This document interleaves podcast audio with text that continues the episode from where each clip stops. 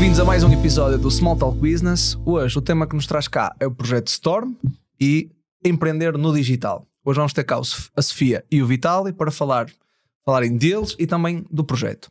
Antes disso, vamos agradecer aos nossos patrocinadores. O primeiro é a ZCV Studios, que é onde nós estamos aqui a gravar. Podem consultar no site todas as ofertas e todos os trabalhos que a empresa já fez. Temos também a ZCV Invest, que também podem ver no site. É a empresa detentora dos vários projetos que nós temos e vários negócios. Podem consultar lá quais os negócios e também, se tiverem algum interesse de investir naquele segmento ou alguma parceria ou algo do género, podem mandar mensagem através do website. Também a IORS2B, que é uma agência de calçado, onde trabalha tanto a parte de comunicação como o desenvolvimento do produto, produção e toda a parte necessária para termos uma marca de calçado. Portanto, se quiserem ter uma marca ou se já têm e querem potenciá-la, podem consultar a IORS2B que eles vão ajudar. Então, voltando agora ao podcast. Bom dia, Vitalie. Bom dia, Sofia. Bom dia. Vocês são, pronto, como já disse na introdução, vocês são detentores do projeto Storm, não é? Que já à frente já vamos explicar um bocadinho o que é. Mas antes disso, para as pessoas que não os conhecem, começava pela Sofia. Sofia, fala um bocadinho sobre a tua experiência, a tua vida, não é? O que é que te levou aqui? Porque empreender é algo interessante para podermos responder aqui. Portanto, podes falar um bocadinho sobre a tua história, digamos. Então, em termos, e começando já assim direto ao assunto, em termos de trabalho, a minha licenciatura foi dança. Muito pouco tem a ver com o que estou a fazer agora. Mas acredito, e também já o tinha dito, que foi lá que tudo começou. Ou seja, depois da licenciatura comecei a dar aulas e percebi muito rapidamente e muito cedo que não era por ali. Aquilo limitava muito em termos de espaço, mesmo em termos de rendimento. Eu precisava de mais alguma coisa. E foi aí que apareceu redes sociais, o partilhar o que se dançava, o que se sentia enquanto se fazia ali. Eu percebia que aquilo que nós conseguiríamos... numa aula, conseguiríamos fazer várias vezes ao dia, sem estarmos fechados àquele número de pessoas que estavam lá, a partilhar diariamente o que nós fazíamos, e chegávamos a mais pessoas e conseguíamos, se calhar, perceber de uma forma diferente, para além dos alunos, das pessoas que viam o que é que elas sentiam, onde é que podíamos melhorar e o que é que podíamos fazer mais. E lá está, tudo começou, e o empreender começou principalmente por aí. Foi o essa necessidade dentro do meio. Exato. Se calhar voltávamos um bocadinho atrás. Eu achei muito interessante essa licenciatura em dança, que é algo que não é usual. Sim. Pelo menos eu não conhecia até te conhecer. Fala um bocadinho o que é isso e o que é que depois na prática, qual é que são as saídas, porque isso é muito interessante. Sim. Porque nós em podcasts anteriores nós também já tivemos outros convidados que a base de formação não tinha praticamente nada a ver com o que eles fazem hoje em dia. E todos eram pessoas jovens, não é? E aqui o interessante também é passar a tua mensagem de perceber, ok, eu posso tirar este curso ou ter esta formação, mas não quer dizer que eu vá fazer isto para o resto da minha vida, não é? Se calhar fala um bocadinho sobre, para já, o que é a licenciatura em dança, o que é a saída, o que é que as pessoas fazem, que acho bastante interessante. Então, a licenciatura em dança... Tirando depois o mestrado, assim mais específico, tu podes dar aulas em conservatórios, por exemplo, ou então na própria Superior de Dança, a lecionar quem está a tirar esses cursos, mas depois a licenciatura dá-te, ou abre-te portas para lecionares as tuas aulas noutras escolas, sem ser profissionais para dança, por exemplo. Podes abrir o teu próprio negócio, o teu próprio espaço, a tua própria escola, e podes também seguir a dança em si, entras em companhias ou crias a tua própria companhia, os teus espetáculos. E o dia-a-dia é muito esse. É tu estudares a história da dança, estudares a música. Nós, pelo menos naquele curso, não tínhamos muita abertura a muitos estilos diferentes. Era o clássico, a dança clássica, e o contemporâneo. Era aquela a base. Mas depois daqui também podias depois diversificar, não é? Sim, é um bocadinho como é nos outros... Nas outras formações também é um bocado assim, não é? Sim. Não podemos estar à espera de num curso de 3, 5 anos, nós saímos dali e aprendemos de tudo. Sim, não, de todo. Funciona. Agora, tu tinhas alunos que vinham de vários estilos, completamente diferentes. Tu tinhas alguém que entrava lá que nunca tinha feito balé na vida, que era o meu caso quase, e tinhas quem estava no balé, por exemplo, desde os 3 anos de idade. Ou então tinhas alguém que só dava aulas de zumba, por exemplo, num ginásio, mas queria mais. Queria aprofundar naquela área. Exato. Muito interessante, muito interessante. E já agora onde é que foi essa licença? Em Lisboa. É em Lisboa? Em Lisboa. Mas só há em Lisboa, cá em Portugal? Não. Sim, que tens na Superior e tens na FMH, penso eu. Não sei se agora tem, mas lá está, é a diferença. Numa delas é mais teórica, a nossa é mais prática. Sim. Muito interessante, muito interessante. Mas pronto, continua depois. Sentiste esta necessidade de te abrir ao mundo, digamos assim, não estar fechado, se calhar naquela sala, dar aquelas aulas e aprender aquilo para um mundo, para um nicho muito pequenino. Sim. Quiseste abrir esse leque, não é? Sim. Conta um bocadinho como é que foi esta passagem, se esta passagem para o digital, sim, não é? Como é que funcionou, quando é que tu sentiste a necessidade, como é que quebraste essas barreiras de passar de uma comunicação para pessoas e para uma comunicação numa sala, para uma comunicação para o mundo, quase. Sim. Acredito que tenha sido uma passagem bastante complexa, não é? Foi porque nessas aulas eu lecionava para crianças, a maior parte das vezes era para crianças. E aquilo que eu fui sentindo, a partir do momento em que eu comecei a dar aulas, que era completamente diferente daquilo que eu tinha vivido antes, que é, tu agora tens uma hora para ires dançar, para ires ensinar. E rapidamente eu percebi, não é isto que eu quero da minha relação com dança. Eu quero poder dançar quando eu tenho e sinto essa necessidade, quando eu quero partilhar alguma coisa. Porque o artista é muito isso. Ele dança ou cria a sua arte consoante aquilo que ele está a sentir, e é através daquilo que ele se expressa e quer comunicar com as outras pessoas. E as aulas tiram um bocadinho dessa magia. Foi aí que eu percebi. Não, eu quero continuar por aqui, mas não desta forma. O que é que eu posso fazer mais? E foi aí que criou, e foi aí que se iniciou, lá está, foi a maratona de dança. Foi assim que eu comecei a criar workshops no online, em que juntávamos através do Zoom imensas pessoas para dançar, e foi aí a minha primeira experiência. Esse clique, não é? Sim, foi aí a primeira experiência. Mas achas que foi por necessidade? Sentiste a necessidade? Sentiste aquela fome de eu quero mais? Ou foi não, eu preciso para expandir? O que é que foi? Porque muitas vezes o que é que eu deparo? Me deparo às vezes que pessoas que acabam por ir para um determinado segmento porque precisam, mas não com uma estratégia de longo prazo, que é eu vou para ali para potenciar alguma coisa. Ou só vou ali porque... por exemplo, nós na ZCV temos uma das nossas empresas é uma clínica pediátrica. Sim.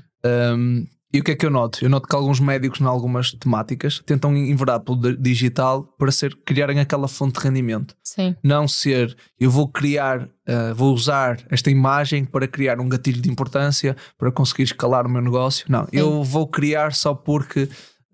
preciso preencher a minha agenda. Eu se calhar prefiro dar consultas em casa, por exemplo, do que estar fechado numa clínica, e eu aí tenho essa liberdade de fazer o que eu quero, como eu quero, quando eu quero e como for. Se achas que por ti foi isso, ou foi já um pensamento de não, ok, eu atrás disto quero criar uma imagem, eu quero ter uma estratégia para daqui a 5, 10 anos poder potenciar outros serviços, outros negócios através disto? Sim, foi por aí, porque esta primeira semana, esta minha primeira experiência foi a maratona de dança. Foi uma semana inteira com aulas em que nenhuma das pessoas que entrava pagava o que quer que fosse. Eu sabia que era por ali, eu disse, ok, então eu vou fazer uma experiência. Mas eu quero ter pessoas para ter essa experiência. E como era a minha primeira vez e como eu não sabia... É validar o produto. Exato.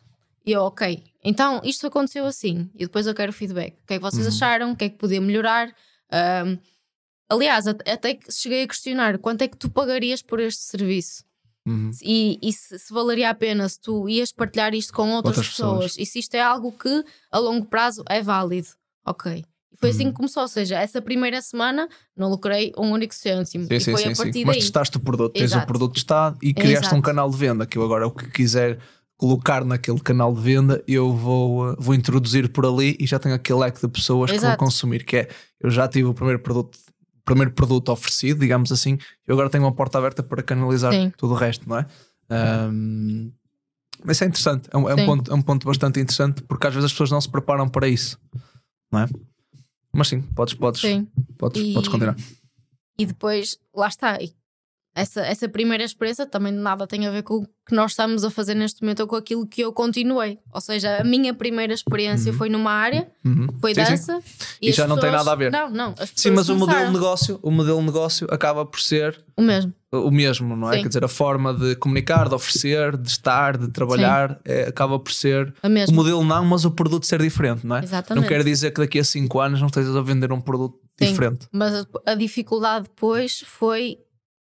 O público-alvo foi a mudança, porque as pessoas que queriam dança já se calhar não eram as mesmas que são hoje. são, porque muito da base que eu já introduzia naquela altura, eu trago para aqui. E foi essa também a linha de, de pensamento e a linha de trabalho que conseguimos deu para... puxar para ali, não é? Sim.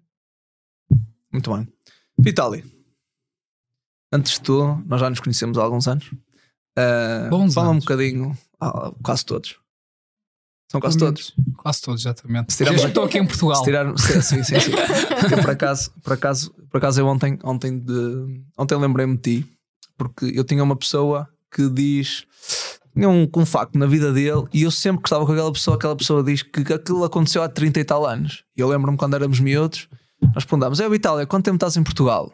E tu dizias sempre, há 6 anos. Tipo, e os anos passavam 10 anos. Vitalie, quantos anos estás em Portugal? Há 6 anos. E eram sempre 6 anos. Há pouco tempo disse essa história a uma pessoa. Perdia-me no tempo, quanto tempo que estava aqui em Portugal. Exatamente. Portanto, eu conheço desde sempre que eu me lembro. Está ali uma fase da minha vida que eu não me lembro. A partir daí eu já me lembro de estar na minha vida. Mas pronto, Vitalie, se calhar, para as pessoas que não te conhecem lá em casa, fala um bocadinho da tua história pessoal, que é muito interessante, porque para quem não sabe o Vitalie não é de nacionalidade portuguesa, ele já vai falar qual é que é, e falar um bocadinho sobre este percurso, isto é, desde que vieste para cá, os vários desafios que tiveste, até chegares a este ponto de estás com a Sofia neste projeto. Ok, sou natural da Moldávia, para quem não sabe fica perto da Ucrânia. Eu acho que nesta altura está a gente sabe. Exatamente. Desde sempre que me conheço, gosto de artes marciais, gosto de luta. E eu comecei a praticar a partir dos 18 anos, que me inscrevi oficialmente nas aulas de Karate, só que eu já treinava em casa, já era muito autodidata, via filmes que praticamente a maioria das pessoas foram influenciados por causa dos filmes na altura, por exemplo, o Jackie Chan, o Van Damme, etc. Então eu via os movimentos e treinava em casa, até que o momento... os meus pais na altura não tinham capacidades, só que o meu pai veio trabalhar para fora, não foi para Portugal naquela altura, mas acho que se não me engano era na Grécia, porque ele passou por vários países e não me lembro em específico. Coisa que era, sim. Mas lembro-me perfeitamente que no dia em que o meu pai já estava mais orientado no país que estava, disse à minha mãe que podia pagar uma escola academia, a melhor considerada ali da zona, que era $10 na altura, ainda me recordo, quando eu tinha na altura 9 anos para aí, porque eu andava na escola, só que... Mas ainda estavas na Moldávia, não é? Ainda estava na Moldávia, vim para Portugal com 12 anos. Pronto, deste novo eu já sabia o que é que eu queria quando fosse grande, que era lutador profissional. Deste novo eu encontrei o meu amor. E sempre lutei por isso, vim para Portugal, passando uma semana logo, quis-me inscrever logo, mesmo sem saber falar, que eu vim para Portugal, passando uma semana já estava na escola, sabia dizer 10 palavras. Adaptação... E português, que é extremamente diferente da tua voz, só da tua também língua nativa. Vinha de lá gago. Eras gago? Era gago. Não sabia disso. Era gago. Agora, uma história engraçada que também descobri há poucos anos atrás. Estava a falar com um amigo meu, ele disse que não gaguejava quando falava inglês. Eu, será que eu deixei de ser gago? Vim para Portugal. Não sei, porque também os gagos, quando cantam, não gaguejam. Sim, exatamente. Só aqui curiosidades assim no ar para o pessoal também ficar a pensar. Se alguém souber, depois que me diga se tem algum estudo científico por trás disso, o nosso cérebro. Exatamente. Pronto, que me trouxe isso também, era uma pessoa pouco confiante, como é óbvio, eu era mesmo muito gago, e então lá na Moldávia, na escola, tínhamos que ler muito, tínhamos que decorar muitas poesias... Então... Sim, porque culturalmente também é de um país muito que aposta muito mais na cultura do que nós aqui. Sim. É? São muito exigentes na escola mesmo. E então eu já passava lá.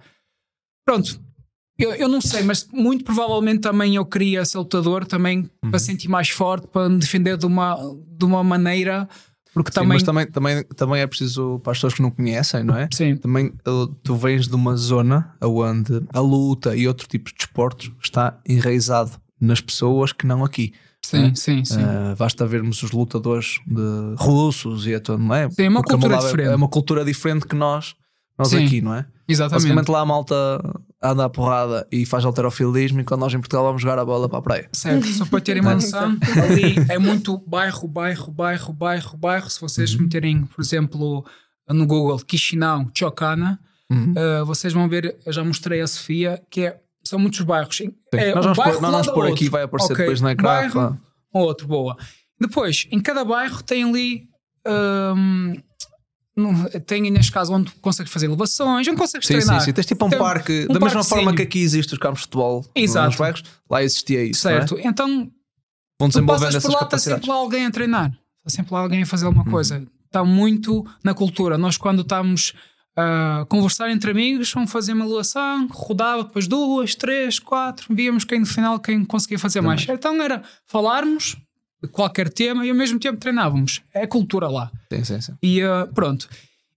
Vim para Portugal. A adaptação no primeiro ano foi um bocadinho complicada porque também não sabia falar, etc.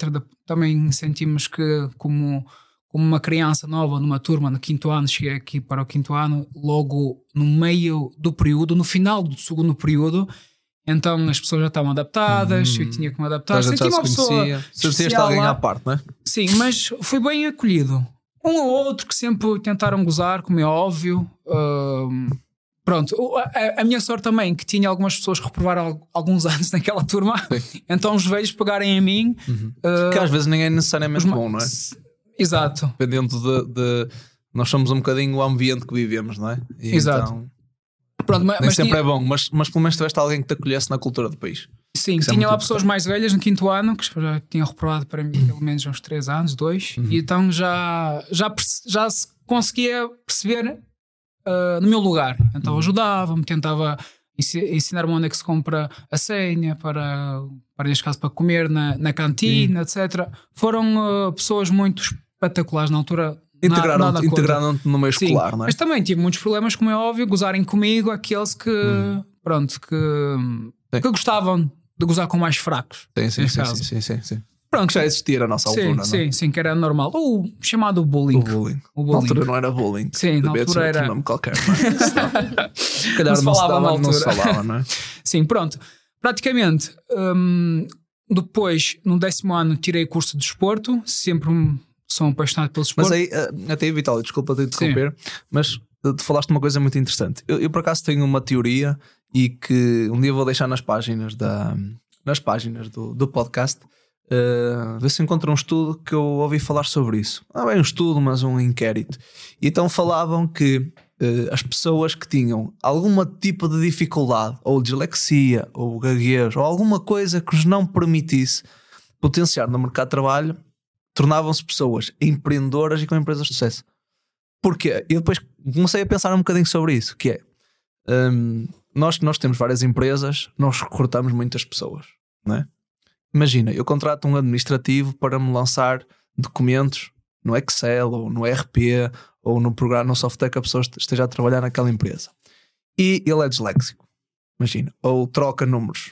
É? Imagina ter uma pessoa que me está a lançar faturas, em vez de ser um 7, ser um 100. Essa pessoa não pode trabalhar para mim, não é? Eu sei que é um bocado duro dizer isto, mas as empresas não são propriamente uma IPCS, não é? As empresas têm que dar, as pessoas têm que ser produtivas, as empresas têm que dar dinheiro. Então essas pessoas são um bocado afastadas do mercado de trabalho, não é? Então o que é que elas têm que fazer? Desenrascarem-se, não é? Então, ok, então eu vou montar o meu negócio. Ok, eu tenho dislexia, tudo bem, meto alguém aqui, penso 3 coisinhas e eu vou se calhar ter outras competências, que é, eu vou ser um bom orador, se calhar eu consigo relacionar bem com as pessoas, eu vou vender, eu vou produzir alguma coisa e se calhar depois tem muito mais sucesso do que a pessoa que está ali. Eu acho que também sou disléxico. Ainda não fiz o teste. Pronto, estás a ver? Mas sem dúvida concordo contigo a 100%, porque eu... Cada vez nós empreendermos... para colmatar algo que, pela necessidade, da mesma forma que muitas pessoas vão para as redes sociais e vão por necessidade, que é, ok, eu não tenho, ou não tenho trabalho, ou tenho pouco, ou eu quero mais consultas, ou eu quero mais qualquer coisa, e vou para ali e vou vender o meu produto, não é? Porque é pela necessidade. Se nós estivéssemos confortáveis no nosso emprego, sentadinhos, trabalhar 8 horas por dia, guardar ao final do mês, se calhar a maioria dos empreendedores não acontecia. Ninguém nasce, eu vou empreender. Não é assim muita gente que isso é assim, não é? Sem dúvida, concordo e vou continuar depois, mais à frente vou acrescentar mais alguma coisa sobre o que é que estás a falar. Bem, praticamente fui no 10º ano fui para o desporto, que sempre gostava, mas sempre queria tirar desporto e já ser personal trainer porque sabia que tinha flexibilidade no horário onde eu podia treinar para lutar pelo meu sonho de ser atleta profissional. Acabei 12º, entretanto fiquei 2 anos, se não me engano, a tentar ser atleta profissional. Só me dediquei 2 anos só para os treinos, a tentar conseguir alguns resultados. Sim, mas explica na dinâmica a modalidade onde que estavas e a que estás hoje, porque isso depois certo. Mudou certo. Para explicar às pessoas o que é, porque tu és, hoje és atleta profissional, né, que já vais explicar em que é, mas que não era a mesma coisa, digamos assim, quando esse miúdo queria ser lutador, ou já não existia, não era? E depois o percurso que tu fizeste não foi necessariamente no mesmo sítio de onde tu estás hoje. Ok, isso é bom para as pessoas perceberem, como conheces, facilitas aqui também a comunicação, que é... E o meu primeiro combate, que foi com, se não me engano, 9 anos, foi do Karate Kika Xancá, que é full contacto. Minha primeira experiência de competição... Foi uma luta de full contacto. Se tiverem curiosidade, podem ir ao YouTube. Kiko Shinkai. Mas não vejam muito porque... E esse meu primeiro torneio foi com capacete, foi com proteções, porque era miúdo, não é? Mas... Sim, mas vejam os séniores, não vejam os miúdos. Só que logo a seguir de mim vinham os séniores, passando 1 hora. Então eu vi pessoas à minha frente desmaiarem com chutes na cabeça, com... Pronto. E então, desde pequeno, já lidava com essa parte. Já sempre ficou dentro de mim. Aquilo, sim. Eu nasci com aquilo, vi para mim era normal, só que, entretanto, quando vim para Portugal, não havia Karate Kika Xancá. Então fui para o Karate Shotokan, Gōjū-ryū na altura. Havia era muito pouco. Muito pouco. Longe da cidade onde tu vieste não existia. Longe de casa não tinha transporte. Sim, sim. Então, primeiro... Mesmo hoje em dia, eu não sei os números, por exemplo, eu sei que o karate tradicional até das modalidades com mais inscrições federativas, que é que o Shinkai é menos um bocadinho. Bastante, sim, bastante. Está mais difícil encontrar um sítio. Sim, sem dúvida. Depois vim para Portugal, 1 ano estive a treinar karate Gōjū-ryū. Depois é que comecei com o mestre Vitor Poças, o Shotokan. As minhas competições eram à base de kata e kumite. Para quem não sabe, kata são... deixa eu ver se... A luta simulada. Ok, sozinho. Uma luta simulada, sim. Que são movimentos decorados, em que se o árbitro avalia quem é que fez. Exatamente. É quase uma coreografia. Exato. E o kumite é mais fácil, se calhar, depois meter também umas imagens aqui para o pessoal perceber. Depois nós pomos aqui em baixo umas imagens e mais fácil. Não tem full contacto, é por pontos. Tem um contacto, mas é contacto de pele, ligeiro contacto. Mínimo, exatamente. Tem, neste caso, do pescoço para baixo, podemos tocar mais... contacto controlado. Sim, exatamente. Assim. Um contacto super controlado. Também há competições, por exemplo, na ESCA. Sim, são mais um comitê tradicional. Mas já são mais variações dentro da própria modalidade. Sim, mas pronto. Mas também para as pessoas perceberem... A evolução. E as diferenças, não é? Sim. Que ainda... O problema, se calhar, do karate mesmo é difícil as pessoas perceberem... A luta em si, quando alguém vai a um... Por isso é que é difícil também tornar um negócio, por exemplo. Exato. As pessoas... Por acaso nós podemos, no futuro, se calhar até vou ter... Até era interessante trazermos alguém de 2 modalidades diferentes para perceber de que forma é que isso pode tornar um negócio. E, por exemplo, nós vemos o caso do Judo, por exemplo. É uma modalidade olímpica há muitos anos e aquilo foi simplificado de uma forma que qualquer pessoa percebe. Se um gajo ganhou ou perdeu, enquanto no karate não percebem. Tipo, ainda no outro dia vimos, uma semana atrás vimos o nosso amigo, o Joaquim, vimos a final dele e estava a ver com ela. E ela, porquê que não marcou ponto? Exato, mas porquê? Não dá para perceber, não dá para ver. E as regras agora mudaram. Mas há modalidades que mudaram, por exemplo, a esgrima, a esgrima chegou a um ponto que era por radar, tipo, tocas, está feito, é ponto, sabes, toca a sireta na cabeça da pessoa, olha, foi ponto, não é? Facilita, e o karate tem essa dificuldade, por isso é que dificilmente será um negócio, não é?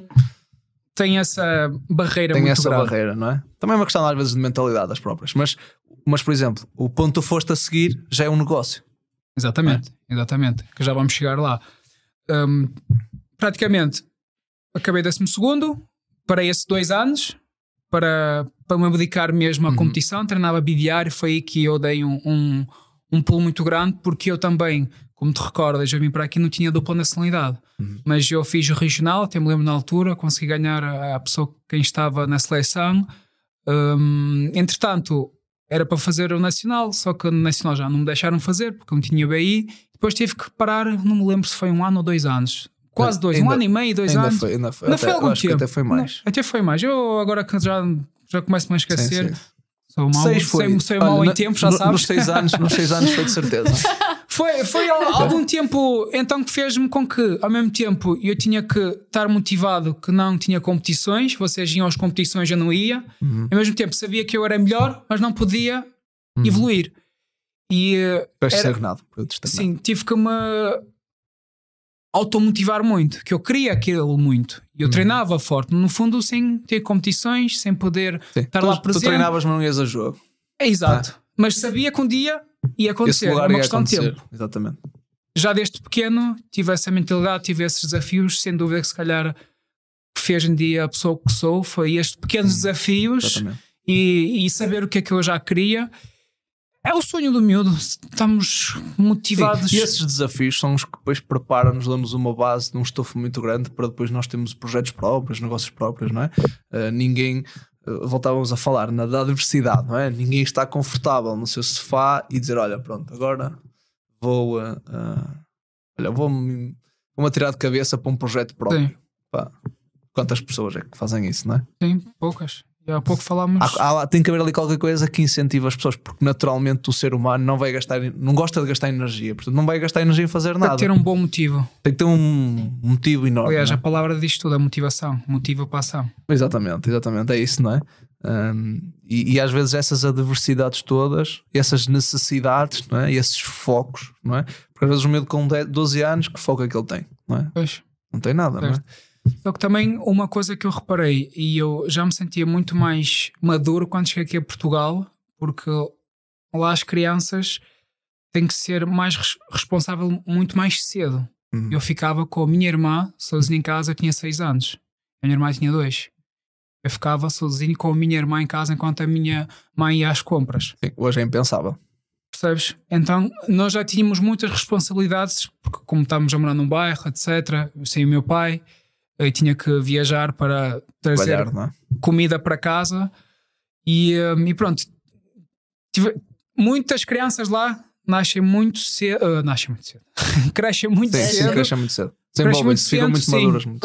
Por causa dessas responsabilidades que temos desde pequeno, que sabemos a realidade da vida. Então isso também nos torna um bocadinho... É aquele lema, não é? De alturas fracas fazem homens fortes, homens fortes fazem...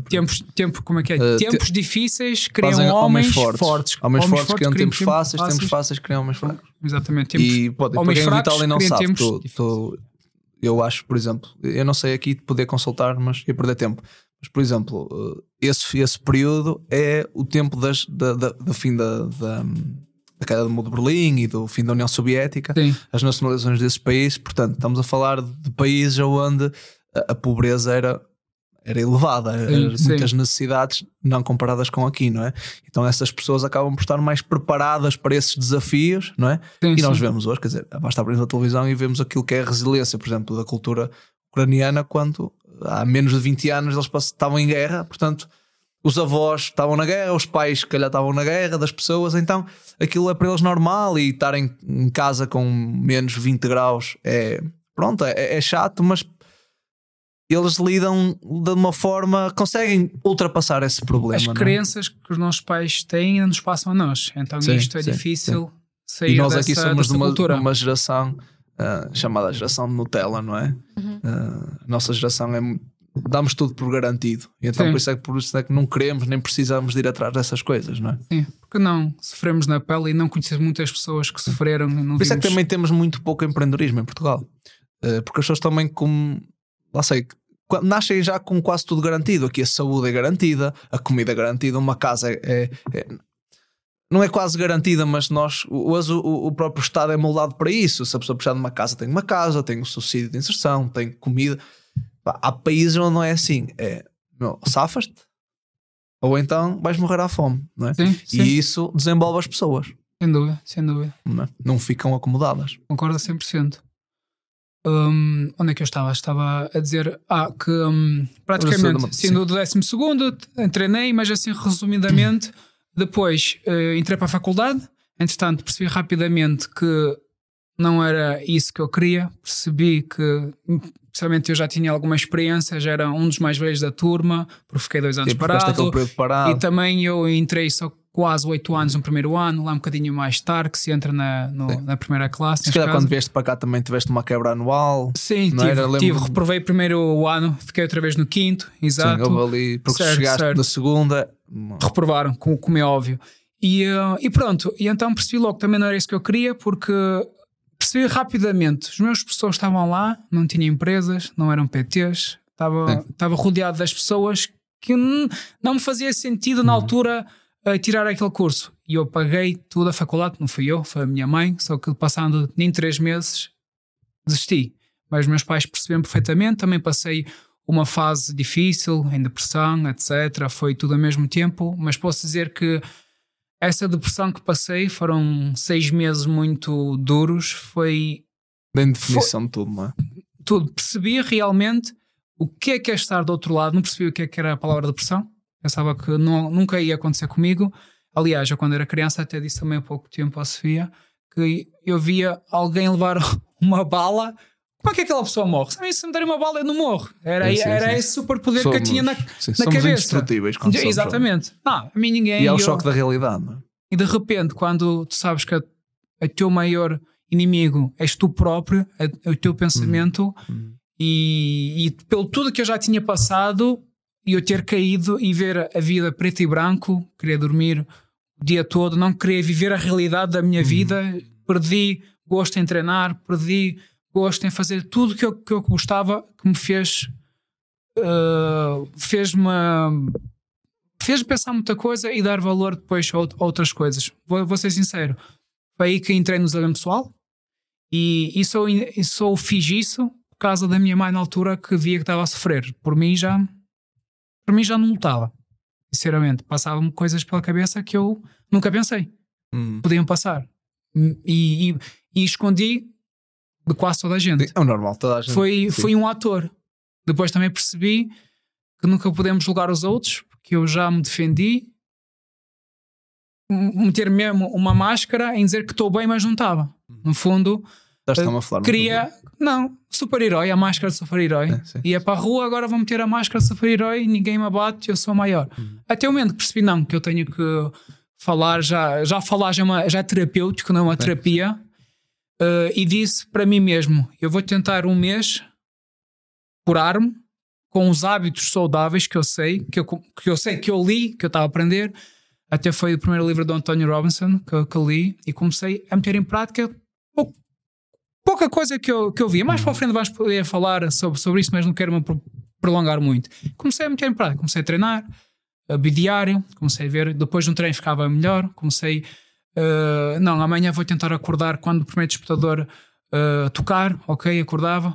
Hoje vou fazer as pequenas metas. Sim, hoje vou cuidar de mim, vou marcar uma depilação laser, que na altura começou, não, eu vou gastar, aí, mas é caro, mas não, tem que ser. E lá, hoje vou procurar um curso, vou já sair, eu não quero agora na Póvoa, fui para o Porto estudar. E quando é por ela, passando 2 meses, já se via outra vez... Tinhas outra vez aquela energia, não é? Já não via tudo a preto e branco. Eu me lembro que na altura até estávamos a pintar as paredes da casa. Eu disse à minha mãe que antes, que foi nesse transfer, pode ser cinzento ali. Sim, ficava. Depois, passando um mês e tal, foi quando estava a ficar, mesmo mal, cheguei. Mãe, eu sinto-me deprimido a entrar aqui logo. Já te via as coisas, já gostava ao mês, agora já não gosto de nada. Deixei de gostar tudo. Quando é que tudo foi... Primeira vez que eu deixei de treinar, até cheguei aos 75 quilos, primeira vez, e sem treinar muito, tive aquela fase e comia só porcarias. Porquê? Porque era o meu refúgio. Onde é que eu buscar o prazer? Era ali que ias trazer o prazer no momento. E eu senti o que é estar atrás de uma pessoa desequilibrada, enquanto tive 24 anos equilibrado. E aí que percebi os hábitos, quanto importa. Achas, de que forma é que tu podes transmitir isto até às pessoas? Por exemplo, hoje ser empreendedor e dono de uma empresa, muitas vezes nós passamos muitos momentos sozinhos, certo. Não é? E temos que às vezes tomar decisões que só nós é que temos que tomar, não é? Estamos a falar às vezes em questões financeiras, às vezes de investimento ou algum problema, Quer dizer, recebemos, já sei, temos um processo qualquer, imaginemos, com um cliente, um fornecedor, e recebemos uma notícia que não é menos boa, não é? De que forma é que tu podes transferir isso para aquilo que passa ao empresário? Nós temos muitos empresários que perdem empresas por essa depressão, por terem um problema e não saberem que é como lidar, ficam ali sozinhos, metem a máscara, que é, está tudo bem, não é? Não está, não é?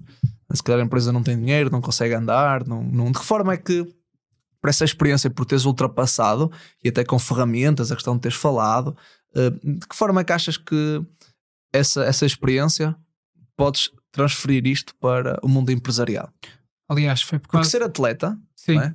Porque ser atleta profissional é empreendedor. É empreendedor. Quer dizer, eu tenho um projeto, eu tenho um produto, eu tenho alguma coisa que tenho que entregar. É como uma empresa, não é? É isso mesmo. Foi isso que eu percebi rapidamente, que eu tenho que começar já a criar outra fonte de rendimento, porque a qualquer momento eu posso me aleijar. Se eu me aleijo, não tenho combates, não recebo. Eu tinha que ter já o meu seguro. Então, se eu estou aleijado, não posso dar aulas, que eu comecei a dar treinos de karaté aos 15 anos, aliás. Foi mais ou menos também na minha altura, tu também começaste a dar treino a outro. E éramos muito novos. Já dávamos, aliás. Já eu acho que o nosso mestre teve uma grande estratégia, que é... Ele já estava a escalar o negócio. Que é, vocês vão para ali, eu fui contado, vocês ficam... Já não dava para ir há 2 anos, ele hoje pediu-me para dar um treino. E nós ficávamos todos contentes porque ficávamos entusiasmados e somos importantes, somos quase como o mestre e tal, não é? Mas era business. E não só. Se calhar sem não saber. Não só, repara. Nós éramos... nós começámos cada vez a sermos melhores alunos, porque já sabíamos do lado do mestre. Então, sim. Nós já sabemos o que é outras pessoas se comportar, não ouvir, não fazer o que é que eu digo para fazer, não é? Então já vimos o outro lado. Então, quando nós estamos do outro lado, já percebimos, espera aí, eu tenho que ser um exemplo, eu já estive daquele lado, eu já percebo o que é aquele lado, e ao mesmo tempo vou ter que estar mais atento na aula do mestre, porque eu vou ter que dar aquilo logo a seguir aos meus alunos, que é ensinar a aprender 2 vezes. E isso é um insight muito brutal, até para a questão da formação. Por exemplo, nós hoje vimos uma luta até dos professores, não é? Que nós hoje vemos na televisão, sendo revoltado pelas condições, essa dinâmica. E eu, depois de estar no mercado de trabalho, não é? Não estou há muito tempo, mas se formos a ver, se contarmos com essas iniciativas, essas formas de rendimento, metade da minha vida já foi a trabalhar e a ganhar dinheiro, não é? E hoje eu deparo-me com uma situação que é o que tu estás a dizer. Nós hoje somos muito formativos, nós formamos as pessoas, mas elas não fazem ideia para que é que aquilo serve, não é? E isso é muito útil. De tu estares... isso é fazer o paralelismo para uma empresa. É a mesma coisa que eu ir trabalhar para uma empresa e ao mesmo tempo estar a tirar um curso de gestão, ou ir para um gabinete de engenharia e ao mesmo tempo estou a tirar um curso de engenharia. É ser muito mais vantajoso, muito mais enriquecedor, do que propriamente tu estás enfiado numa sala, estão-te a passar para lá a informação. Eu no nosso primeiro podcast até dei um exemplo aqui com o João e com a Inês, muito interessante, que é, nós na área de gestão dávamos, na parte de motivação, recursos humanos, dávamos a pirâmide de Maslow. E eu lembro-me que olhava para aquilo e dizia, o que é que isto serve? Não é? Tipo, ok, tal, as necessidades das pessoas. Fui trabalhar, nunca percebi para que aquilo, nunca me lembrei daquilo. Só passado 10 anos quase da minha vida, não é? A trabalhar na área em que eu me formei, é que eu hoje penso, ok, pirâmide de Maslow, ok, fixe.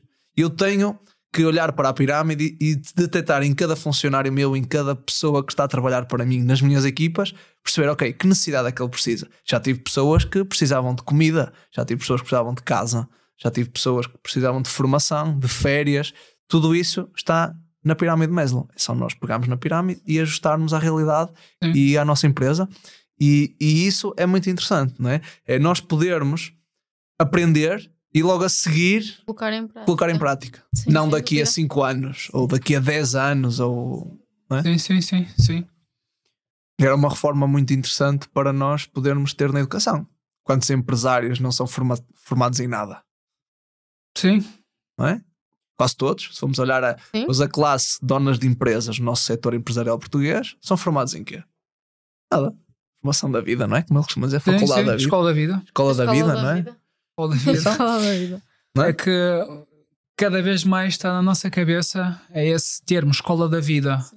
Porque é isso que as pessoas faltam. E por isso é que nós criamos o projeto Storm. Percebemos que o sucesso é termos os hábitos certos, uhum, e termos todas as áreas da nossa vida, a parte financeira, que é muito importante. Se formos a ver quantas pessoas se separam, quantos casais se separam por causa do dinheiro, são muitos. Surreal. São muitos. É surreal. Depois, acho que até é o principal fator de divórcio. Acho que sim, é. Depois, como é óbvio, as coisas que nos fazem mais felizes são de graça, mas o dinheiro também nos traz, não traz felicidade, traz facilidade. Sim. A acessibilidade às coisas. Menos stress, mais saúde. Sim. Uma pessoa que tem muito dinheiro, era bom que pagasse um seguro de 200 euros por mês, ou nem, 300, nem é questão de seguro. Por acaso, ontem, nós eu estava a falar isso com a minha esposa, com a Gisela, e estávamos a... O assunto chegou aí. A questão do dinheiro e a questão da diferença, não é? E eu posso contar aqui uma história que é mesmo pessoal, que foi do meu pai. O meu pai teve uma inflamação respiratória grave há 10 anos, acho eu. Acho que eu ainda estava na faculdade, acho eu. Não, minto. Foi quando eu tirei a carta. Que eu lembro-me que a minha avó não me queria deixar usar a carrinha do meu pai, porque depois o meu pai adoeceu e foi internado. E alguém precisava de ir para o lugar do meu pai. E na altura eu tinha acabado de tirar a carta e peguei na carrinha do meu pai. E a diferença de ter dinheiro ou não ter dinheiro, felizmente os meus pais tiveram vários negócios durante a vida, portanto tiveram essa capacidade. E a diferença foi a seguinte, eu lembro-me isto porque foi eu que entreguei. O meu pai foi fazer um teste, o meu pai andou 6 meses sempre sem detectar a doença que ele tinha, sempre a emagrecer, portanto o meu pai passou de 80 e tal quilos para 50 quando foi internado, portanto o meu pai estava mesmo quase a morrer naquela altura. Eu lembro. E lembro-se, já foi há algum tempo, e eu lembro-me de levar um exame. Depois o meu pai, pronto, era muito vou para a médica de família, vou ali e tal, pronto, e deixava andar. Eu lembro do meu pai levar esse exame respiratório, um exame à saliva, e eu fui à Santa Casa da Misericórdia de Vila de Conde e entreguei, e a senhora disse-me, olha, daqui a 3 semanas a um mês venha buscar o exame. Eu saio dali e pego no telemóvel e ligo para a minha tia, para a irmã do meu pai, e disse, olha, só me vou entregar daqui a 3 semanas, daqui a um mês praticamente, disse, não pode ser. Eu lembro que a minha tia pegou e internámos o meu pai na Clipóvoa. O meu pai entrou na Clipóvoa tipo à tarde, permaneceu lá à noite e no dia a seguir tem um exame. O meu pai no dia a seguir começou a tomar toda a medicação e passado 2 ou 3 semanas veio para casa. Depois teve recuperação em casa depois aquele era infeccioso e demos ali uma dinâmica, parecia mesmo Covid. O meu pai andar de máscara, não podia entrar em casa e foram visitar a loja, os clientes testaram aquilo tudo, foi mesmo Covid, não é? Sim. E hoje o insight que me leva é, o dinheiro é importante ou não? Se calhar se o meu pai não tivesse dinheiro, se calhar não estava aqui. Então o que é importante? Então neste momento o dinheiro ali significa o quê? Prolongar da vida. É uma percentagem da felicidade, mas não é como... Exatamente. Não é o Agora, o meu pai diz-te, foi de graça, digamos assim, sim, a saúde... está ao nosso alcance, é de graça, mas muitas das vezes é essa segurança que nós precisamos. Sim. E nesse momento podcast inteiro só a falar sobre dinheiro. Sim. Eu acho que é o maior tabu das pessoas aqui em Portugal. Eu acho que é o maior tabu. Sim, dinheiro. Mas isso também tem a ver com bases. Eu sou muito estudioso da parte de religião e costumes. Eu gosto muito disso. E nós temos uma base muito... nós vivemos numa cidade muito católica-romana e então temos muito essa forma de lidar com o dinheiro é uma coisa negativa, não é? Quando na realidade não é? Tenho aqui uma teoria, não sei se concordas, que é, na Bíblia, diz-me se isso é verdade. Se eu souber. Que é, estamos a pesquisar, mas o dinheiro é a raiz de todos os males. Muita gente diz essa. Não, mas isso não é transcrito da Bíblia. Eu sei, mas antes na Bíblia diz o amor pelo dinheiro. Porque as pessoas ficaram com a isso é a contextualização das daquela. É isso que eu estou a dizer. Para as pessoas que não são entendidas em Bíblia, normalmente a Bíblia narra uma história ou alguma passagem, não é? Então nós temos que contextualizar o que é que se está ali a passar. É isso. E nesse momento Jesus falava para alguém em que o dinheiro era a sua principal referência. Portanto, é o amor pelo dinheiro, não é o dinheiro em si. Não é o dinheiro, mas muitas pessoas perceberam que é o dinheiro. Basta compararmos com a cultura judaica, por exemplo. Para eles o dinheiro é uma ferramenta para eles trabalharem e lidam aquilo de uma forma muito positiva. Basta, se as pessoas forem consultar, por exemplo, a produção de PIB de todos os judeus do mundo é incrível. Eles são de só a etnia mais rica. Se vamos a ver grandes empresários, até americanos, donos de empresas, têm tudo de origem judaica. Portanto, eles...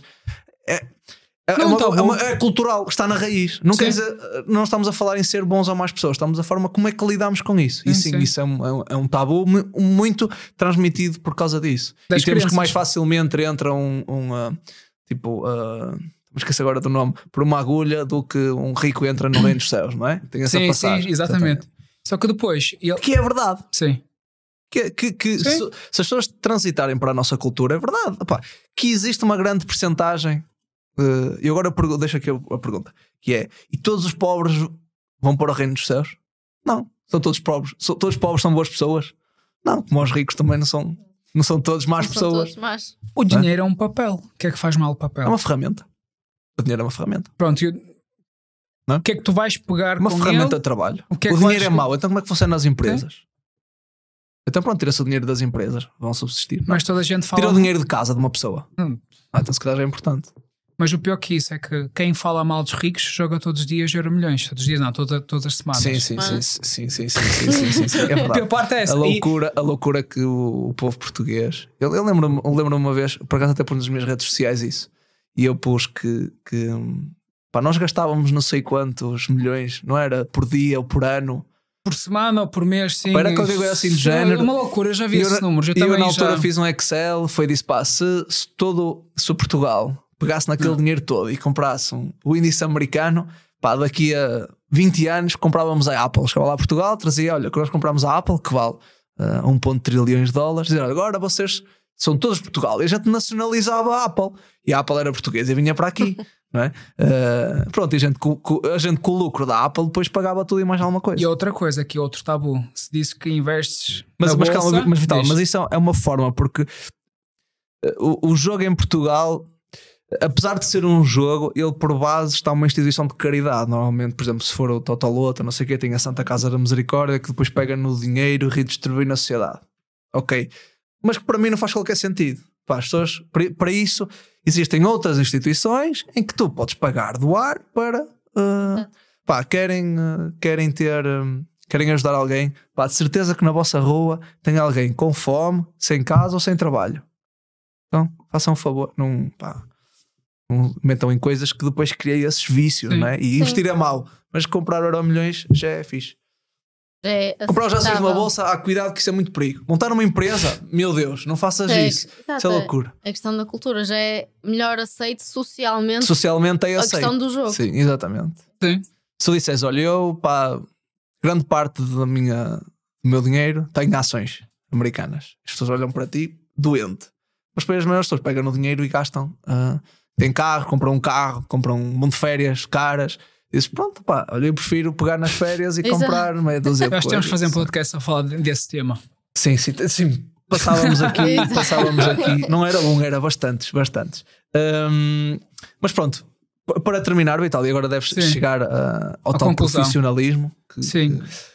Ao tal sonho concretizado que é onde estás agora. Exato. Praticamente, depois acabei curso de técnico especialista em exercício físico. Rapidamente entrei na área em que consegui conciliar as duas coisas e ao mesmo tempo já estava a empreender em muitas coisas. Comecei a empreender. Tentei de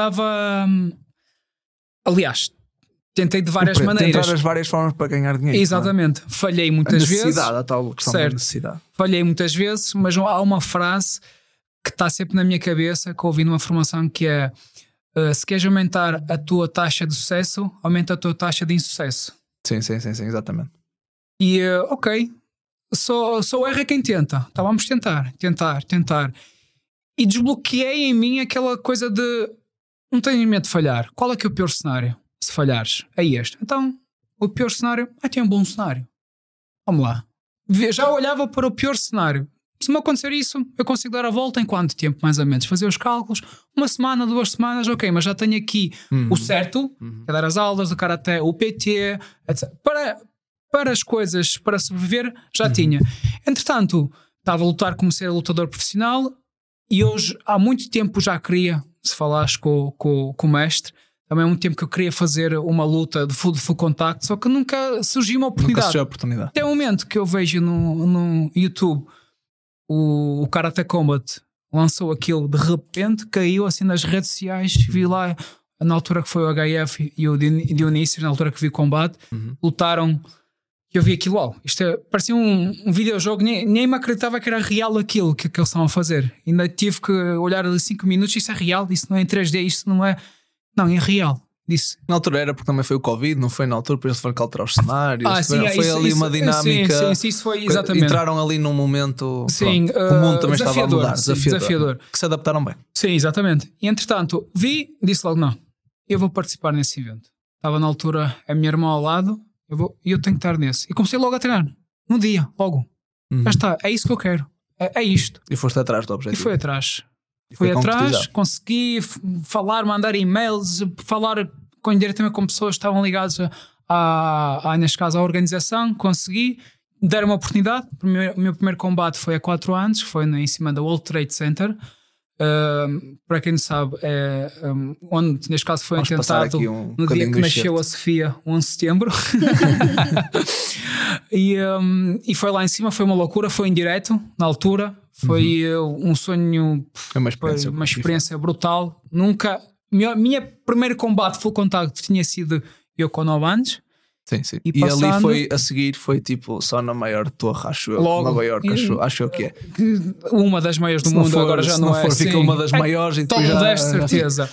Foi logo em direto, foi tipo... Mas só para as pessoas perceberem aqui, até com o modelo de negócio, o Karate Combat é muito interessante, que é as pessoas depois pesquisarem o que é o Karate Combat. O Karate Combat, basicamente, criaram-se uma liga fechada de Karate, com as regras de Karate, com umas pequenas adaptações. Pronto, basicamente, a mesma modelo de negócio que temos no UFC foi criado para o Karate, exclusivo. Sim. Pronto.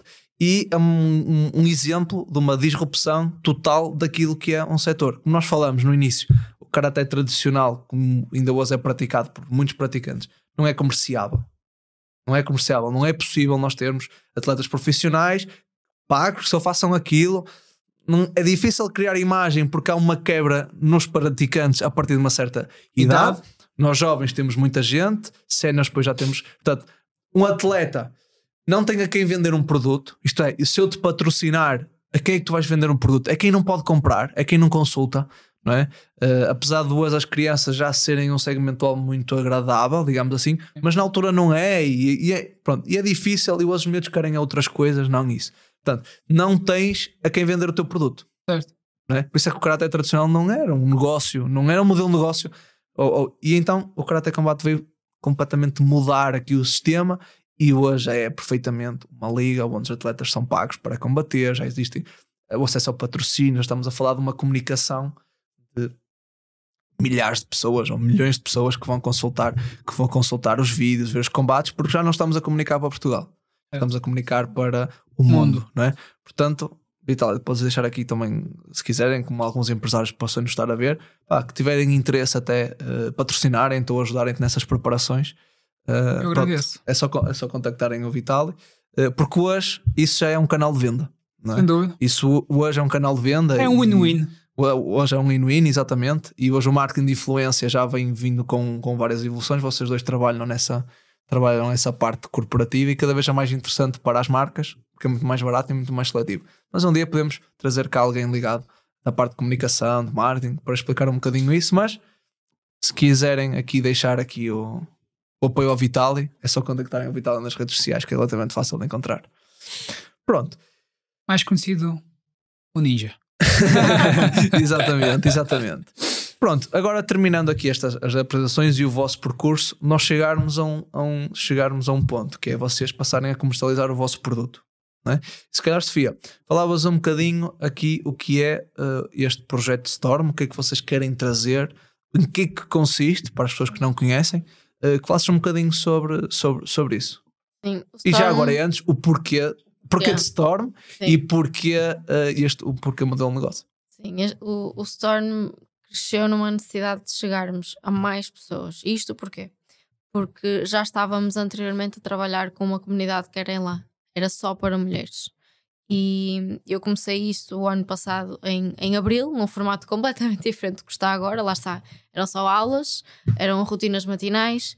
E eu fui percebendo também ao longo do tempo que se o objetivo maior, que era a mudança nas outras pessoas, que era aí que nós queremos chegar, não poderíamos começar com umas aulinhas ou uma rotina matinal em que a pessoa se compromete, por exemplo, só comigo ou só com ele, porque está lá outra pessoa. Nós tínhamos que trabalhar uma base maior. E foi aí que, depois daquilo que aconteceu comigo, eu senti essa diferença de dizer, ok, então vamos experimentar trabalhar isto de outra forma. E foi aí que eu disse ao Vitalie, vamos agora trazer os treinos para a comunidade ELA. Vamos meter estas mulheres a treinar para elas perceberem que é muito mais do que um treino, e que um treino até pode ser um hábito angular. A partir do momento em que elas conseguem criar aquele hábito, muita coisa na vida delas vai-se começar a desenrolar de outra forma, porque era esse o objetivo maior, que é esse desenrolar para essa mudança. E foi aí que começamos a trabalhar os dois com a Elan, e fomos realmente percebendo que as mulheres que realmente se comprometiam a fazer aquilo começavam a gerar diferenças e a notar diferenças na vida delas. E fomos também aos poucos tendo a necessidade de, ok, nós estamos a ter esta experiência com mulheres, mas como é que será com os homens? Foi que nós começávamos com estas dúvidas de como é que será a comunicação para os homens? Será que é a mesma coisa? Será que não é a mesma coisa? E tínhamos que entrar de forma diferente. E foi aí que, lá está, depois estávamos na passagem de ano e dissemos, não, nós queremos continuar com isto, mas queremos chegar a mais. E não só a um grupo tão fechado, que mesmo assim sim, não é um grupo... muito pequenino, não é? Sim, que mesmo assim dá para fazer muita coisa. E não, vamos alargar isto. Vamos alargar isto e criar aqui uma comunidade muito maior e falar de coisas que... até então não tínhamos falado, estávamos a iniciar aos poucos. E tudo isto, ou seja, toda esta linha de pensamento foi criada no meio de uma tempestade gigante na nossa vida. E nós estávamos a tentar criar nomes e quais é que seriam os nomes, até que surgiu esta questão de tempestade. De, ok, é no meio desta tempestade que nós não podemos esperar que ela vá passando. Nós temos que lidar com o que temos e trabalhar com o que temos. Praticamente não há tempo mau, mas já agasalha errado. Certo. Foi por aí, ok, Storm, a tempestade pode ser tu, a tempestade é tudo aquilo que está à tua volta, mas dentro dela não podemos só, ok, desisto. Sim, olha, e o panorama perfeito nunca existe. Estávamos sempre à espera que não seja existe. Tudo bem, com todos os pontinhos num sítio para nós iniciarmos o projeto. Tudo perfeito. Pronto, vamos bater a caçoleta, não é? No dia que isso estiver pronto. Exato. O objetivo é construir hábitos, mesmo que consigas fazer na tempestade. Sim. Que é aquilo que vai te tirar da tempestade. Sim. Quando constróis, tu não. As pessoas quando constroem uma casa já estão a pensar na tempestade. Sim, no pior cenário. Sim. Então tentar evitar isso, conseguimos fazermos todos os nossos hábitos. E os pequenos passos. Sim, eles próprios constroem essa casa na tempestade, ou seja, não é só porque está um mau tempo que vão deixar de o fazer. Eu identifico-me bastante porque nós da DCB fazemos um bocadinho isso. Nós fizemos algumas aquisições, normalmente de empresas que já existem, não é? E é esse o trabalho. Nós chegamos lá no meio da tempestade e nós podemos mudar tudo. É impossível, não é? Da mesma forma que não podemos mudar o hábito de uma pessoa, tipo, agora amanhã vais fazer assim. Não. Tipo, a pessoa dá frito ao pirulito, não é? Sim. Comes sempre mal. Então a partir da manhã só comes frango, arroz e alface, todas as refeições. Tipo, a pessoa daqui a 2 dias. Pois, mas ela até consegue, os 2 dias. Os 2 dias, depois ali já não consegue. Exatamente. Tem que ser passito a passito. E é esse mesmo o nosso conceito: é facilitar e um bocadinho tirar essa mente viciada das pessoas, porque as pessoas estão a consumir conteúdo, informação. Estamos na era... Para mim não é de informação, desinformação. Nossa. Na verdade, para mim há muita informação, mas há pouco conhecimento. Isso, exatamente. Sim, sim, há muita informação, mas há pouco conhecimento. Fica só ali. Porque tornou-se tudo fácil. Sim. Eu tenho... Só aqui um parênteses. Eu tenho um amigo cirurgião. E ele... E no outro dia estávamos a falar sobre isso. E ele é da profissão na universidade. E ele dizia que antigamente, quando ele andava na faculdade, tinha que fazer apresentação às teses. E ele dizia que era tipo meses para fazer a biografia dos artistas.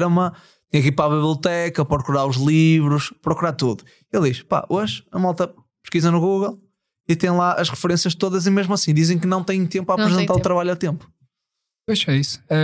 Mas isso também... Está tudo facilitado. Sim, sim. Sim. Hoje em dia está tudo facilitado. Micro-ondas, para aquecer alguma coisa, queremos... É simples. Hoje vivemos no instantâneo, não é? Isso também nos mata. Porque nós queremos o físico instantâneo, queremos o dinheiro instantâneo, queremos ser ricos instantaneamente, não queremos plantar não queremos plantar o terreno para depois colher daqui a 10 anos. É exatamente aí que eu ia chegar, que era aquilo que anteriormente se tinha muito e que para mim é das coisas mais importantes, e este ano foi o que mais, pelo menos eu aprendi, que é o que se calhar esta geração não vai ser tão fácil de aprender, é essa questão da paciência, que é para ter, ou para as coisas boas, não é perfeito, mas para uma coisa boa acontecer ou para as coisas chegarem onde nós queremos chegar, é preciso ter essa paciência e perceber que é preciso ter esse tempo. E a criação de hábitos é mesmo aí. Ou seja, é percebemos, ok, eu de um dia para o outro até posso querer mudar, mas eu preciso de tempo e vou perceber que durante este tempo vai haver dias em que eu não quero e que vou parar e que vou desistir e que já não dá mais. Porquê? Querem tudo para ontem também, não é? Mas isso é geral a todos os espectros da vida. Exato, em todas as áreas. Todas as áreas, não é só no desporto, é na alimentação, mas é no trabalho, é na formação, é no curso. Sim. Nós hoje não temos paciência de tirar um curso de 5 anos. Quando antigamente um médico estudava 10, quer dizer, era uma exorbitância até começar a trabalhar. Quer dizer, hoje não temos paciência. Não temos paciência para nada. Mas aí está, eu vejo isso nas pessoas que contratamos. Sim. E várias pessoas que eu já liderei, era um bocadinho isso. As pessoas estão um ano e ganho pouco, não faço o que quero. E eu penso assim, pronto, pá. A empresa não cresce como tu queres crescer, não é? Não está a crescer como tu queres crescer. Então, tens que encontrar um sítio bom. Mas as pessoas vêm, trocam de sítio, depois é mão na mesma. O problema é que as pessoas não pensam que se vão continuar na vida que estão, vai doer na mesma. Vai ter outra vida diferente, vai ter que fazer coisas diferentes, também vão ter que sofrer. E também vai doer. Tem que escolher qual é que a dor querem. Da procrastinação ou da ação também. Porque vais ter dor nas duas coisas. É só escolher a dor, não é? Não estás a progredir, outra estás. Então escolha a dor que tu queres sentir. A da evolução ou de estás parado no tempo sem evolução. Porque hoje em dia quando encontro um amigo meu de 10 anos atrás, ei, já te vi há 10 anos atrás, agora já acontece. Como é que estás? Pá, está tudo o mesmo. Eu só estou em Portugal há 6. E diz assim, pá, está tudo o mesmo, o que é que faz? Ainda está a trabalhar na mesma empresa, está tudo bem, desde que ele seja feliz. Mas eu não acho isso mal. Eu não acho mal, mas se... A mim, olha, faz-me confusão. Eu, por exemplo, nós recrutamos pessoas, faz-me confusão alguém que tenha 40 anos e que passou 2 anos em cada empresa. Sim, já percebi. Já percebi o que é certo. Pensas assim, pá, não tens paciência para ter. Para mim, na área da gestão, eu quando fui trabalhar tinha esse pensamento e hoje eu já vi vários analistas e várias pessoas que falam de recrutamento e sobre evolução dentro de uma empresa, e cada vez isso tornou-se uma realidade, que é tens de completar ciclos económicos, ciclos de trabalho dentro de uma empresa. Tu não podes a cada ano trocar de empresa.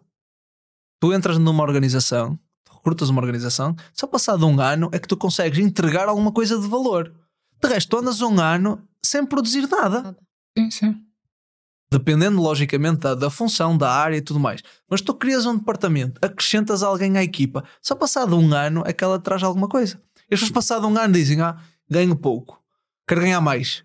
Depois assim, meu, tiveste um ano em que pagaram-te, tu entregaste menos do que aquilo que te pagaram. E agora queres ganhar mais? Não, meu, agora Agora vais começar a entregar mais do que aquilo que ganhas. Consoante mais tu fores entregar, o teu patrão vai-te aumentar. Se não aumentar, meu amigo, não estás na empresa certa. Vai para outra.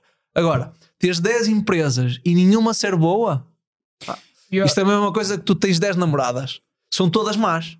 Portanto, elas é que tinham as 10 defeitos. Elas é que têm os defeitos. Opa, e tu és um santo. Não, é isso, né? Opa, é isso. Alguma coisa ali não está bem. Só que também estava até aqui a ouvir e eu estava aqui a pensar, será é porque as pessoas já conseguem se comparar com muitas pessoas à volta por causa das redes sociais? Já sabem... eu ia falar sobre isso. Sim. Será? Por exemplo, há uma coisa, tu hoje vives no ramo do... Nós hoje temos o boom das startups, não é? Sim. Nós hoje cada vez mais empresas tentam trazer algo inovador e de crescer muito rápido. Mas eu acho que a maioria delas vão bater aqui com uma barreira, que é, as pessoas hoje têm muito essa ansiedade de serem ricos muito cedo. Pá, porque o que é que vem? Ah, pá, vem um gajo que desenvolveu uma aplicação, um software e vendeu à Apple, vendeu à Microsoft, vendeu não sei o quê, montou uma marca e depois vendeu a um fabricante. Pá, e pronto, a pessoa pega na empresa, cria valor e depois vende e realiza dinheiro. E as pessoas querem ser todas assim. Não é? Depois querem ter todas. Pensam que isso é o sucesso.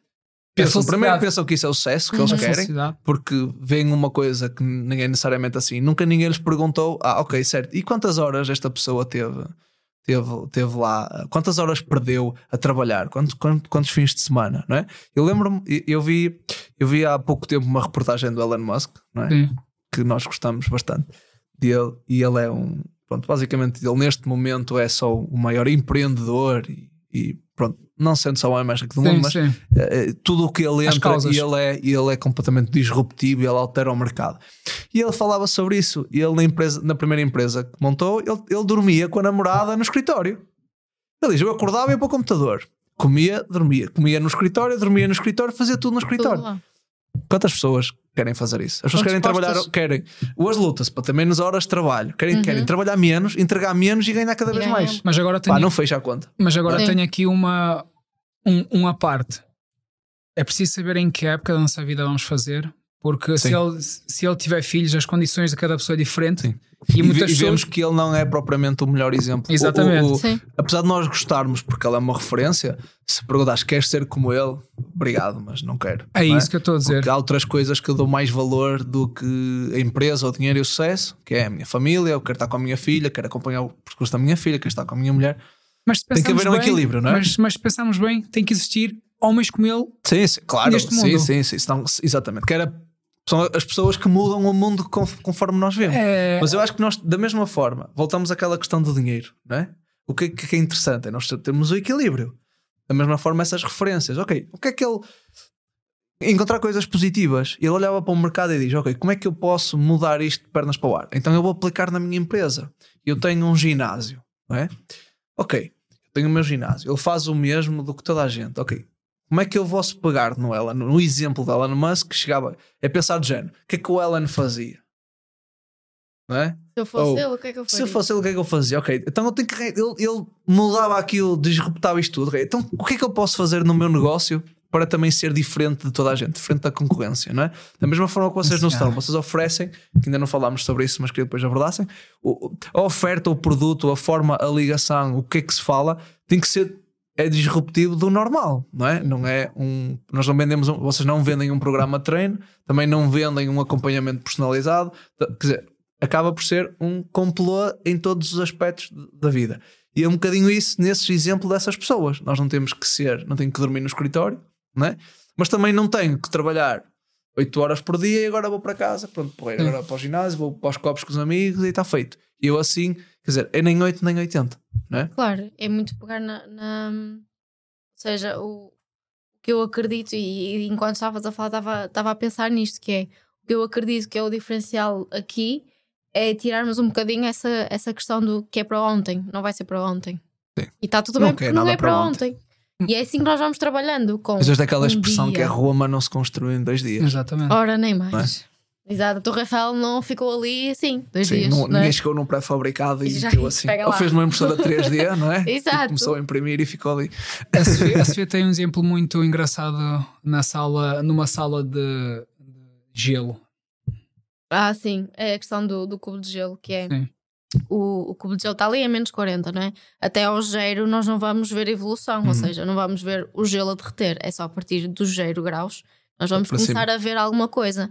Mas o que as pessoas acham, aquilo que as pessoas querem é logo do zero, o zero e ele já está para o positivo. Mas não significa que do menos 40 até ao zero não existiu alguma coisa. Não, aquela descida da temperatura foi houve ali um processo molecular, ou seja lá que é o trabalho, chama o termo técnico até iniciar isso, até se começar a ver. É isso, que é esse o trabalho que é essencial, que é aí que as pessoas desistem ou deixam porque não estão a ver aquilo que elas querem. Exatamente. Só que lá está, é aquela questão. Paciência. É como um prédio que está a ser construído. Primeiro é a construção é para baixo, não consegues ver nada. Sim. Está ali um mês, 2, 3, 4. E de repente cinco, olhas e ele. Quanto mais alto ele é, mais para baixo ele tem que construir. Então demora. Então se queres, é a lei do triângulo. Quanto maior a base, mais acima chega. Então um bocadinho é isso que nós queremos. Mostrar às pessoas com exemplos práticos, lúdicos também, para perceberem que uma refeição saudável não vai te meter já saudável, uma refeição menos saudável não vai já ganhar a gordurinha. Se tu vais treinar uma vez, não vais ficar logo fit. O que é que tu vais fazendo? X tempo, pelo menos, 3 meses já começa a notar alguma diferença. É 3 meses, que mais ou menos que se começa já a notar alguma transformação no teu corpo. Não são os 21 dias como andam por aí a dizer. Há um estudo científico que já fizeram para cada pessoa também diferente. Claro, e eu sou uma pessoa. Há pessoas que deixam de repente fumar de um dia para o outro, há aquelas que precisam fazer o desmamo. Temos vários tipos de pessoas na vida, dependendo do que é que elas vão fazer, mas elas também já têm o historial, o corpo dela do passado. Pessoa, né? Por exemplo, eu contei agora um bocadinho do meu pai, porque o meu pai era fumador até essa inflamação, o meu pai foi internado, a partir dele nunca mais fumou. O medo, não é? É preciso sempre apanhar um susto. É preciso sempre apanhar um susto. Há pessoas que é preciso isso acontecer. Sim, mas porquê é que não prevenir? Sim. Exato, lá está, essa é a questão também da prevenção. Mas dentro desse estudo, aquela questão dos 21 dias para a criação dos hábitos, lá está. Mesmo na questão da criação dos hábitos, as pessoas querem criar hábitos de um dia para o outro. Até há quem o consiga fazer. E se calhar querem criar todos. Exato, e todos. Lá todos está. Todos de uma vez. Tudo, e mudam tudo. Não, eu agora vou trabalhar à noite, e agora vou trabalhar ao fim de semana, e agora vou comer bem, e agora vou dormir, e agora de um momento para o outro sou um ser.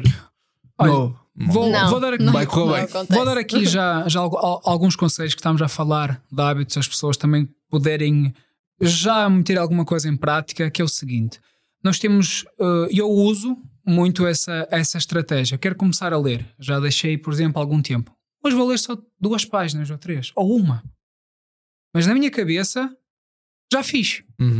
Já fiz aquilo. Já vou ter mais dopamina no corpo. Dopamina é igual a motivação. Já fiz aquilo. Não, porque as pessoas têm que começar a treinar. Pensam logo 1 hora. 1 hora para o treino. 10 minutos para tomar banho, para encontrar estacionamento mais 5, para ir para casa mais 15. Elas na cabeça delas fazem um bicho logo, uma tempestade. Uma tempestade. Sim, logo. Então não, porque é que tu não começas com 10 minutos? Um amigo meu virou-se para mim: 10 minutos? Não faz nada. Eu disse: ok, vou dar agora um treino de 5 minutos. E tu conheces o afro. Fiz 1 minuto agachamentos, 1 minuto só flexões, 1 minuto abdominais, depois 1 minuto para os posteriores, fiz ali os nórdicos, não sei o que é, fiz ali 5 minutos um treino. Dia seguinte ele não se mexia, mas também não abusei, que ele já não fazia algum tempo. Disse: olha, viste como 5 minutos já teve estímulo no teu corpo, não precisas começar logo lá, porque também o maior erro das pessoas é começarem logo. Do 8 para 80, não passa pelo 9, 10, 11, 12 até 80. Então eu vejo também, quando toda a gente fez esse erro, um amigo teu quer começar a treinar contigo no ginásio, tu vens e ele: um pouco peso, mete mais, não sei o quê. Eu vejo ali, eu digo assim: pá, esse miúdo amanhã vai acordar cheio de dores musculares, não vai vir treinar pelo menos 3 dias, já perdeu o hábito, aí já, pronto, já não conseguiu. Mas por isso é que também entram vocês aqui nessa área, não é? Então expliquem só aqui para as pessoas perceberem. Primeiro, o que é o vosso produto? O que é que vocês oferecem dentro do Storm? Nós no Storm falamos um bocadinho, e dentro daquilo que tu falaste há pouco, da Escola da Vida, que a Escola da Vida até era um dos possíveis... Sim, mas é uma comunidade onde nós pagamos para estarmos dentro. Sim. E dentro vamos ter esses... Ainda não foi lançado. Sim, ainda não foi. Pronto, mas que vai ser. Vai ser, exatamente. Sim, sim. E dentro dessa comunidade falamos nessa questão das rotinas, dos treinos, o desenvolvimento pessoal e agora lá está, que isto era uma coisa que nós queremos muito, que era a educação financeira, que é o que mais as... Ou seja, naqueles questionários que nós... Ok, o que é a tua maior dor? O que é que tu hoje, se pudesses mudar de um dia para o outro, qual é mudavas. Que era... A primeira é a educação financeira. É perceber o que fazer com... e Storm é isso, é termos nesta comunidade um espaço para aprender, um espaço para partilhar. As próprias pessoas podem introduzir temas, ok, olha, isto que se calhar nós nem sequer pensávamos que era uma questão, olha, tenho aqui esta questão, como é que eu posso dar a volta a isto, ou como é que eu posso resolver este problema? E a Storm também é isto, é a resolução de um problema, porque por muito que a tua questão seja educação financeira, a tua é a mesma e a minha é a mesma, o que motiva aquilo, o meu problema dentro da... É diferente. Ou seja, é adaptar também, isso já é outra questão, já é outro produto, é o trabalhar de forma individual com cada uma das pessoas. Porque lá está. Vocês trabalham de forma individual ou fazem do individual para o grupo? Vamos ter também um serviço premium. Vamos ter esse serviço premium. Ok. E outra coisa que aqui para acrescentar... Assim, nós temos uma regra, 80-20. Quais é que são os 20% que traz 80% do resultado? Aliás, até tenho aqui tatuado, para nunca mais. É lei de Pareto. Então tenho essa minha filosofia na minha cabeça em tudo que eu faço. Qual é que é o hábito que vai mudar drasticamente a tua vida? Dormir. Se não dormires pelo menos 7 horas, mais stress... Vais consumir muito mais fácil as comidas hiperpalatáveis, já não vais ter tanta vontade, energia para ir treinar, já vais ter muito mais tudo. Que estes hábitos são paralelos, não só para a pessoa comum, mas também para o empresário, não é? Exatamente. São aquelas pessoas que dormem menos tempo, que trabalham mais tempo, porque têm um projeto, um sonho, querem conquistar alguma coisa, não é? E é importante nós termos isso, que é o empresário tem que dormir bem, porque de manhã tem que tomar uma decisão super importante, tem que estar com um cliente, tem que liderar a equipa, tem que estar energético, tem que chegar lá e hoje vamos reventar aqui com isto tudo. E se ele dormiu 3 horas... Por muito que se sinta bem, ele não está bem. Fisiologicamente afeta. Sim. Depois, uma delas, hidratação. Quantas pessoas se hidratam corretamente? Olha, nós aqui já bebemos 3 aqui. Mas quantas pessoas? O corpo é feito mais de 60% de água para aí. Não sei, 60 ou 70%. 60, sim. Pronto. Mas temos muita água. E depois, dependendo do ambiente que estamos, depois... E só isto já... Às vezes nós não estamos com fome, nós estamos com sede. Sim, sim. Também já li sobre isso, porque no cérebro quase colados e nós não conseguimos perceber se é fome, se é sede, não é? Nós sabemos logicamente, depois vais fixe comer. Nós sabemos mais como funciona o iPad, o telemóvel, do que o nosso cérebro. Sim, sim, aí está o problema da sociedade. Também assim, o cérebro não fomos nós que criamos, não é? Mas vivemos nele, até morrer. Isto ainda fomos nós sim, o ser humano criou. Portanto, mas vivemos. Então, nós neste momento estamos muito, abdicamos este ano muito de estudar neurociência, como funciona o cérebro, hábitos, acompanhamos pessoas. Todos os dias nós também vivemos. Essa formação que vocês vão tendo por trás. Isto sim, nós vocês vamos pegar... vocês não são só conhecimentos do físico, não é? Sim. Mas também têm outras competências que vocês foram ganhando. Como implementar um hábito, perceber como implementar um hábito, exatamente. É saber como o processo ser mais fácil, mas a pessoa também tem que perceber. Já tiveste professores em que te explica aquele tema, não percebeste nada, mas vem logo no ano a seguir, explica aquele tema e tu...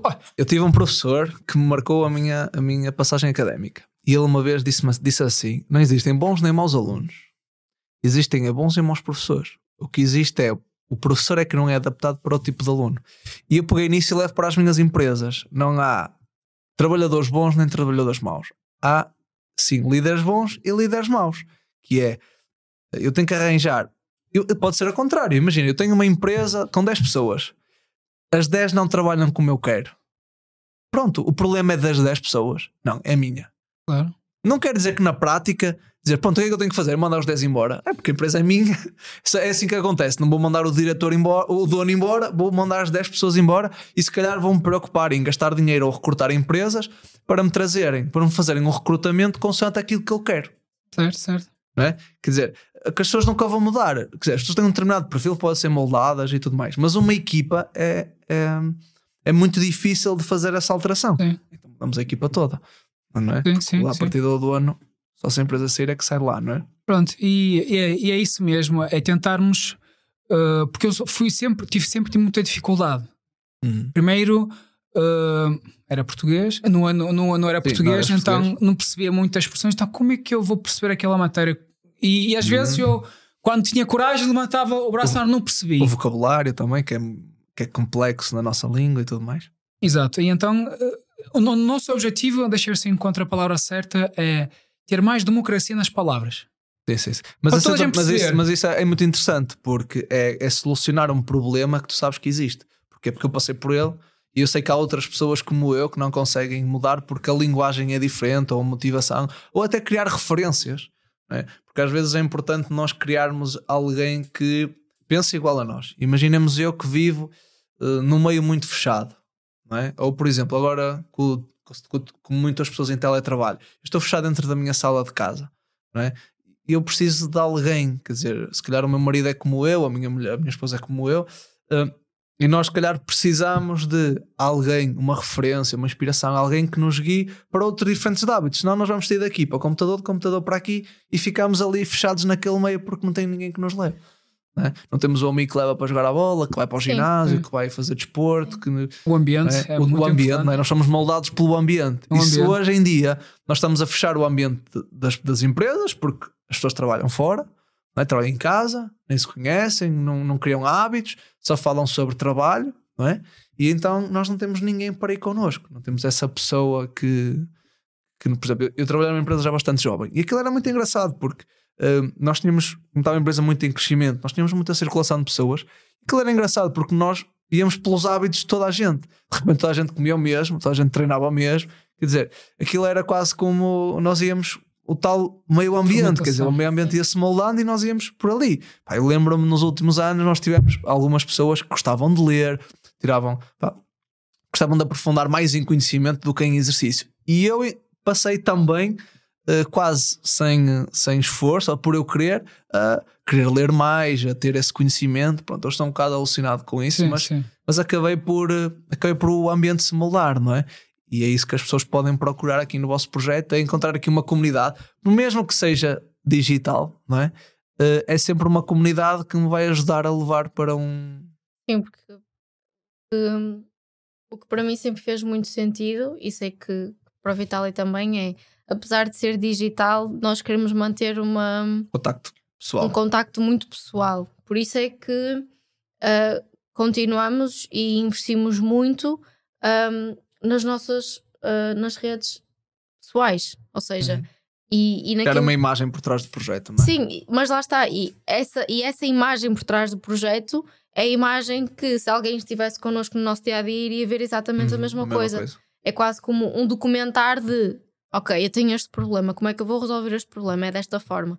Assim, quando alguém chegar até nós, olha, tenho aqui uma sugestão porque até aconteceu comigo. Resultou. Sim, e principalmente o que nos fez também criar esta comunidade foi passar esta mensagem de que eu acho que nós vivemos muito a distinguir uma coisa da outra, da cabeça ou da mente, do cérebro, de como é que ele funciona, do nosso corpo.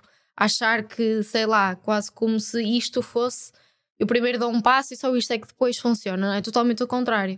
Ou seja, se nós queremos mudar estas rotinas imensas e queremos alcançar o objetivo X, nós temos que perceber que a primeira coisa que tem de ser mudada é a forma como nós pensamos e olhamos para a nossa própria vida e quem nós somos. É de dentro para fora. É sempre de dentro para fora. Por isso é que um treino é muito mais do que o treino. É o que tu consegues tirar dali. É mais do que aquilo que tu vês no espelho. É a forma como tu te sentes enquanto estás lá, preparação que tu fazes antes de ir para o treino, como é que tu te sentes depois do treino, a energia que tu tens depois para levar o resto do teu dia, para te dedicares ao teu trabalho. Ou seja, é também criar esta ligação disto com isto. É aqui que temos que mexer primeiro, é aqui que temos que trabalhar primeiro. Aliás, o cérebro não sabe quando tu imaginas alguma coisa ou quando tu realizas aquilo, não sabe a diferença de se é verdade, se não é verdade. O exemplo é o sono. quando sonhas, não sabes se é real, se não é real. Então o cérebro não sabe.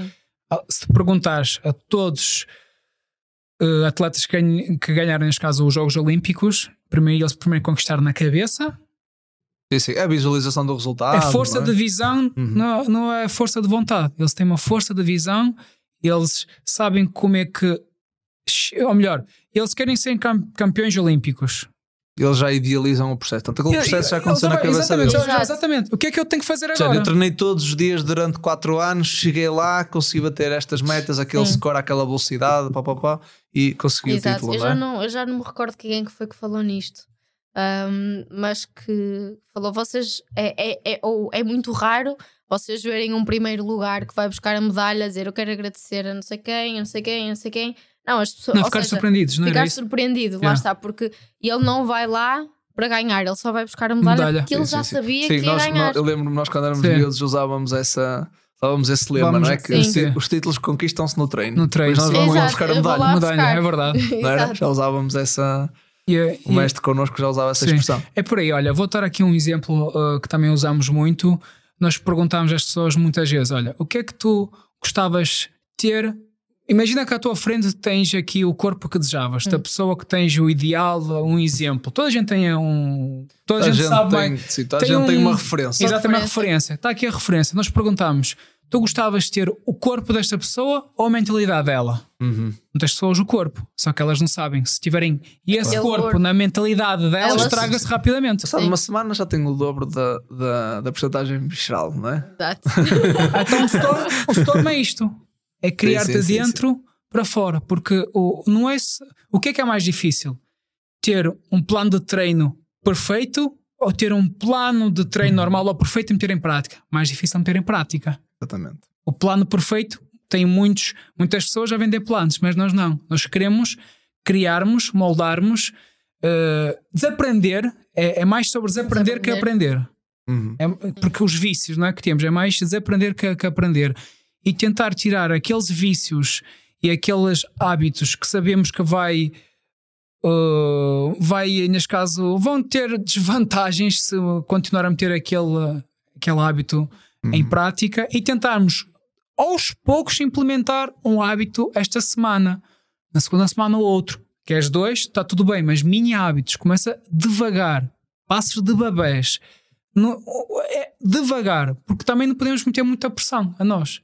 Porque se metemos muita pressão, quebra. Nós podemos fazer a mesma analogia quando fazemos alguma alteração numa empresa. Né? Nós temos 20 pessoas numa empresa, queremos começar a fazer alguma alteração. Se é 2 para amanhã, quebra. Tipo, as pessoas não produzem porque não sabem, começa a criar conflito entre as pessoas. E é um bocadinho que funciona em todos os aspectos da nossa vida. Então tem que ser um bocadinho de cada vez. Olha, eu ponho mais um registro, mais um documento, agora que faz assim, agora não sei o quê.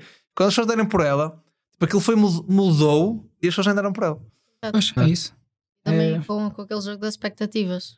Jogar com as expectativas.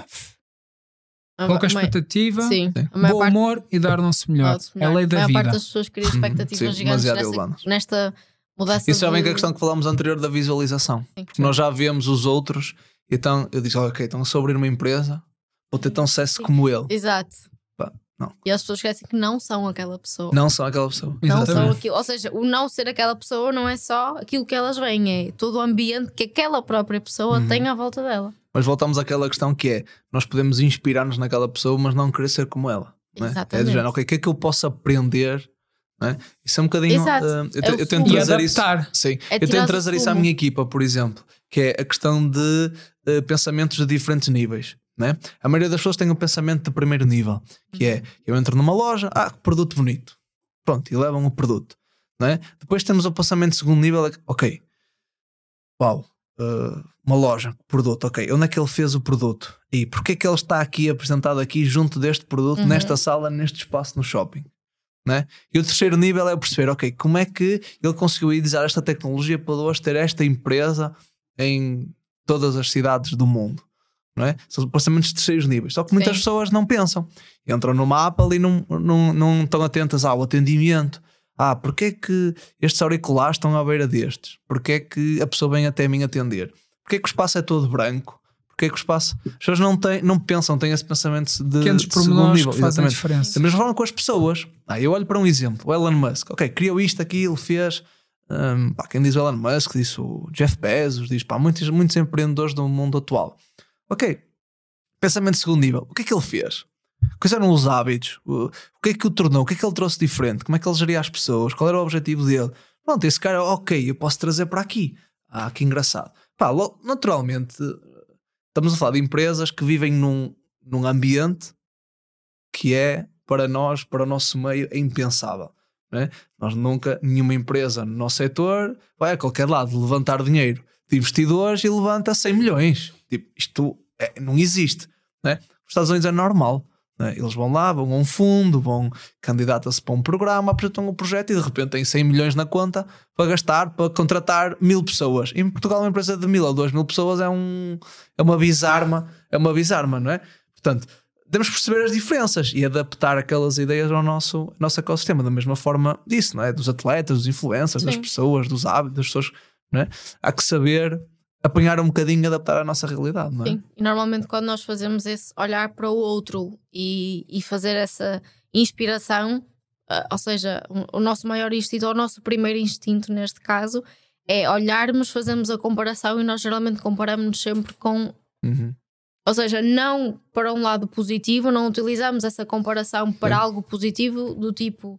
aquela pessoa não é como exemplo, aquilo. Mas não, é como... Não, é para nos autodestruirmos. Sim, aquela pessoa criou aquilo, mas eu sou incapaz de... Nós no ramo empresarial, no empresarial clássico, temos isso, não é? Nós vamos a uma cidade, nós vemos Nós vemos um empresário qualquer de sucesso, das duas uma. Ou roubou, ou o gajo fez alguma marosca ali, porque não é normal não ele ter esse dinheiro. Pronto, só por aí vemos logo a mentalidade... Não é? Eu lembro-me quando nós competíamos, agora se não no Karate, mas no desporto que eu fazia, era engraçado que nós dizíamos assim, íamos à prova e ficávamos, imaginem, quinto lugar, quarto lugar, e era eu fiquei em quarto, os gajos estão acima, estão todos mamados, e para baixo, estão todos limpos. Nós éramos a referência, só porque conseguiste mais do que eu, não, o gajo de certeza que está todo drogado. Nós dizemos isto na brincadeira. Autoproteção ao mesmo tempo e também... Exatamente. Quase a desculpa porque tu não os tens conseguido fazer melhor do que eles. Eu acho também que as pessoas têm que olhar de outra maneira para as pessoas bem-sucedidas, que é olhar, por exemplo, um desportista, que é, ok, o que é que ele faz? Mas isso é a razão do podcast. É eu trazer aqui um empresário muito bem-sucedido e perceber, olha, dali está um ser humano normal, que fez coisas normais, que trabalhou mais do que os outros, que inovou e que fez algo diferente. Tem o sucesso que tem. Pronto, o que é que ele fez? Nada, porque se nós formos a ver, estas pessoas não fizeram nada esmiuçando. O que é que elas fizeram? Olha, pegaram numa solução e resolveram um problema. Lógico que é preciso, temos aquelas condicionantes todas, mas é simples. Diz-me, quantas pessoas tu conheces que têm o hábito de treinar todos os dias, dormir todos os dias 7 horas pelo menos, hidratar-se bem, comer bem? O meu não é o melhor exemplo porque eu ainda há pouco tempo vinha de uma área competitiva onde todas as pessoas que estavam à minha volta comiam bem, dormiam bem, treinavam mais do que qualquer, mais saudável agora, e tudo mais. Agora vamos falar no geral. Por exemplo, na tua família. Olha, não preciso mais longe. Na minha empresa. Não sei. Se contar com as pessoas que estão dentro de cada negócio, são muito poucas as que têm esses hábitos. Mas nós temos a pessoa que está a filmar isto que trabalha de noite. Não é? Que dorme de dia. Mas ele tem horário da China ou... Pode ser a luz. Eu acho que a luz na casa dele é diferente, estás a ver? Tipo, quando aqui está sol lá ainda está escuro então... E dentro disso, de quantas pessoas é que tu conheces que fazem X? É de quantas pessoas que nós conhecemos e nos rodeamos encontram um problema e tentam resolver aquilo? Ninguém. Exato. E outra coisa. Até nas empresas às vezes nós encontramos uma caixa que não devia estar ali. Quantas pessoas pegam naquele erro? Pois, exato. Olha, e outra coisa, muitas pessoas conseguem criticar, mas dar uma solução. Toda a gente. Mas dar a solução primeiro, olha, isto está mal. Exato. Mas porquê é que estás a fazer isto? Mas qual é a solução? Então dá-me uma solução. Não tenho, então não tenho. Eu por acaso, essa regra, na minha equipa, isso eu vou instaurando essa regra com o tempo, que é... Normalmente as pessoas já sabem, tipo, nunca chego à minha beira com um problema.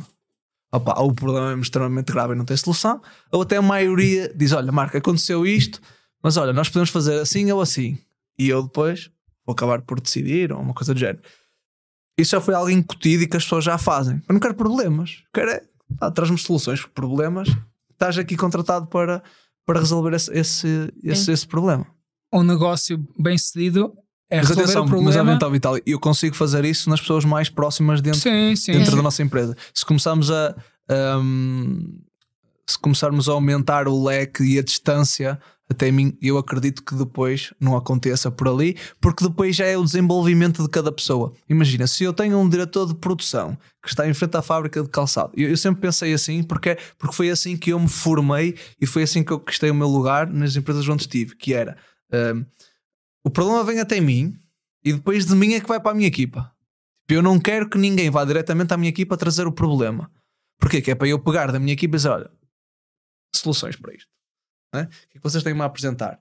E para as pessoas sentirem-se, ok, eu tenho um problema, mas tenho que dar a solução. Eu acredito que quanto mais nos distanciarmos, é mais difícil depois nós mantermos essa questão da resolução dos problemas. Olha, mas agora vou pegar nesse exemplo e vamos passar este exemplo. Mas eu era assim, Vitalie. Eu já fui assim. Eu já fui a pessoa que, se tivesse uma cena no lixo, imagina, entrava na recepção lá da empresa e tivesse uma coisa no chão, eu esperava que a senhora da limpeza viesse lá limpar. Mas ainda bem que admites isso, porque nós erramos muito, sim. muito mesmo, e só com o conhecimento que tivemos nas formações que fomos tirar, nos livros que fomos lendo, apercebemos disso. E então nós praticamente na Storm queremos fazer um resumo de todos os hábitos e todas as coisas que por norma destruem as pessoas. E um dos maiores causas de destruição das pessoas é as pessoas aceitarem críticas construtivas de pessoas que nunca construíram nada. É. Começa já por casa, pelos nossos pais. Logo aí, em que muitos tiram o curso que os pais querem porque ele teve a infelicidade, era o sonho do pai. Muitas vezes acontece isso, é que um dia vamos ao hospital e somos atendidos por um médico que não quer estar lá naquela profissão porque foi obrigado pelos pais, mas ele esqueceu-se de uma coisa: eu não posso viver a vida dos meus pais. Não posso viver o sonho dos meus pais, tenho que viver o meu sonho. Quero abrir uma empresa. Ai não, que o teu tio abriu uma empresa, foi à falência. Peraí, mas é teu tio. Mas eu costumo dar logo este exemplo. Mas que isso é brutal.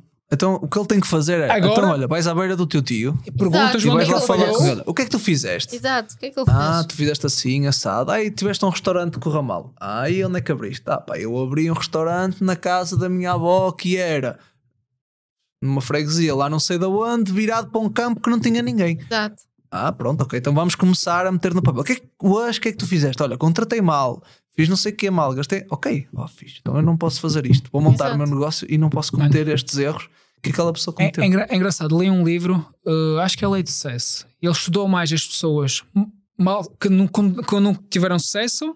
Sim. Que é uma verdade, porque também só se fala das pessoas que têm sucesso. Exatamente. Ninguém fala das pessoas que não têm sucesso. É sempre ninguém quer saber. Porque se nós estudarmos onde é que as pessoas falharam, porque não há erros novos, há pessoas novas a cometer erros antigos. Os mesmos erros, exatamente.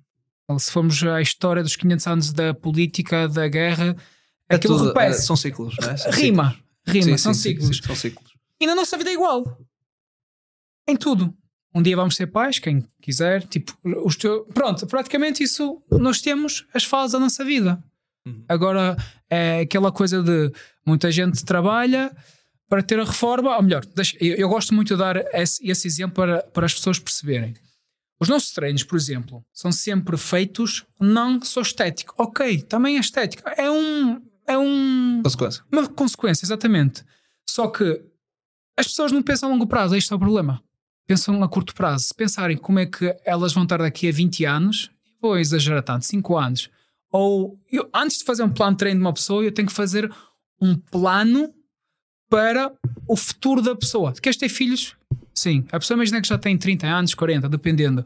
Olha, quer dizer que quando o teu filho tiver esta idade para correr, se tu não estiveres bem fisicamente, tu não vais conseguir aproveitar com o teu filho a infância dele, não vais conseguir, tu vais ficar cansado e tu vais ficar frustrado. Tu queres ter essa dor? Já veio, ter comigo é engraçado, estava sempre este exemplo e um dia veio uma pessoa a dizer que quer treinar por causa disso. Eu disse, ok, ela mas apercebeu-se por causa disso. Depois... Há pouco tempo até existia uma publicidade dentro da cena muito engraçada, que era tipo um senhor a pegar num kettlebell, não era? Sim, era. E que fazia não sei o que. Queria perceber porque é que ele estava a fazer aquilo. Incrível, depois aparecem os netos e... Incrível. Ele a pôr a estrela na... Incrível. Na árvore. Sim. Incrível, é isso. Acho que era pegar no miúdo e o miúdo era, a estrela. Exatamente. Pegar no neto para ele pôr... Incrível. E é isso, as pessoas não percebem que um dia vão ser idosos. Pensam na consequência. Um dia vão ser idosos. E depois, depender de alguém ter uma vida é muito frustrante. A partir de 70 anos é onde cai muita coisa, a ficha é muita gente. E então, quem quer viver muito tempo com qualidade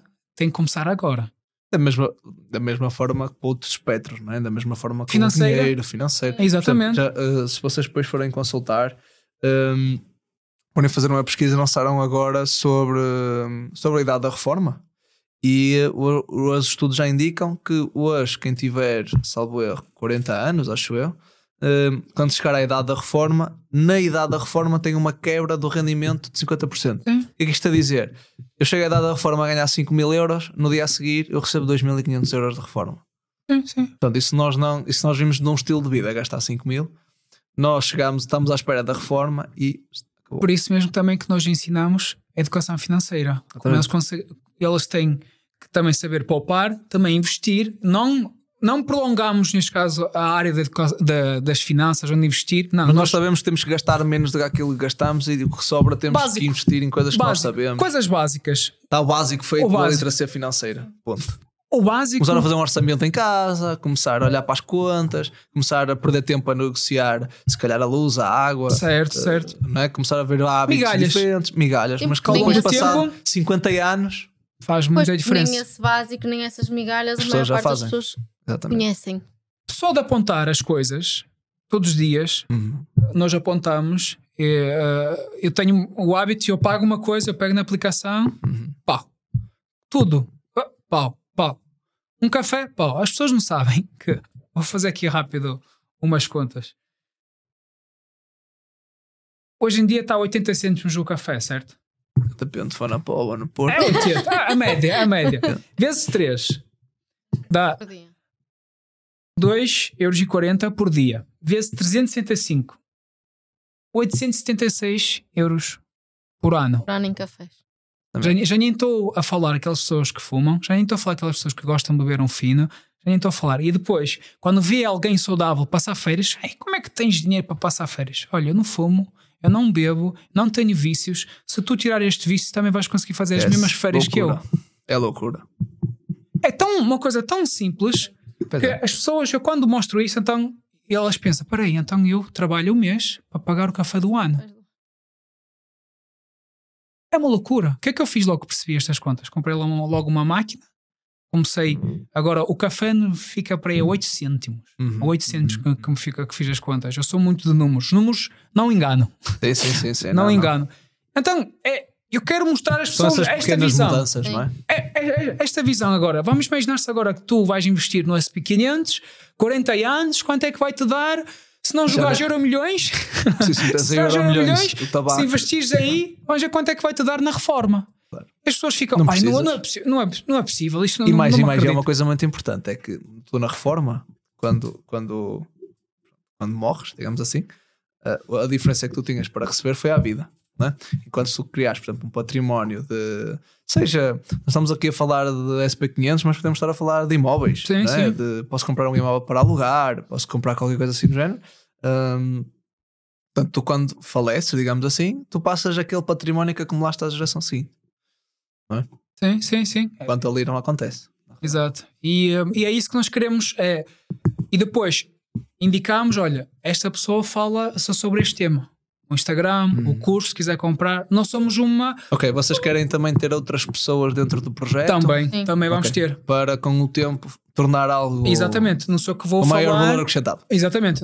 Eu vou falar dos treinos, que é a minha especialidade, vou falar dos hábitos e depois, quando for um tema, a Sofia fala melhor dos hábitos, que ela é muito mais forte que eu, neste caso, nessa área. Eu sou nos treinos. Aprendemos um com o outro. Sim. Mas vocês depois vão completando o pacote. Sim. Mas depois estamos todos os meses a tirar cursos para perceber e ao mesmo tempo perceber da área para um dia contratar pessoas para saber, não, esta pessoa é o ideal...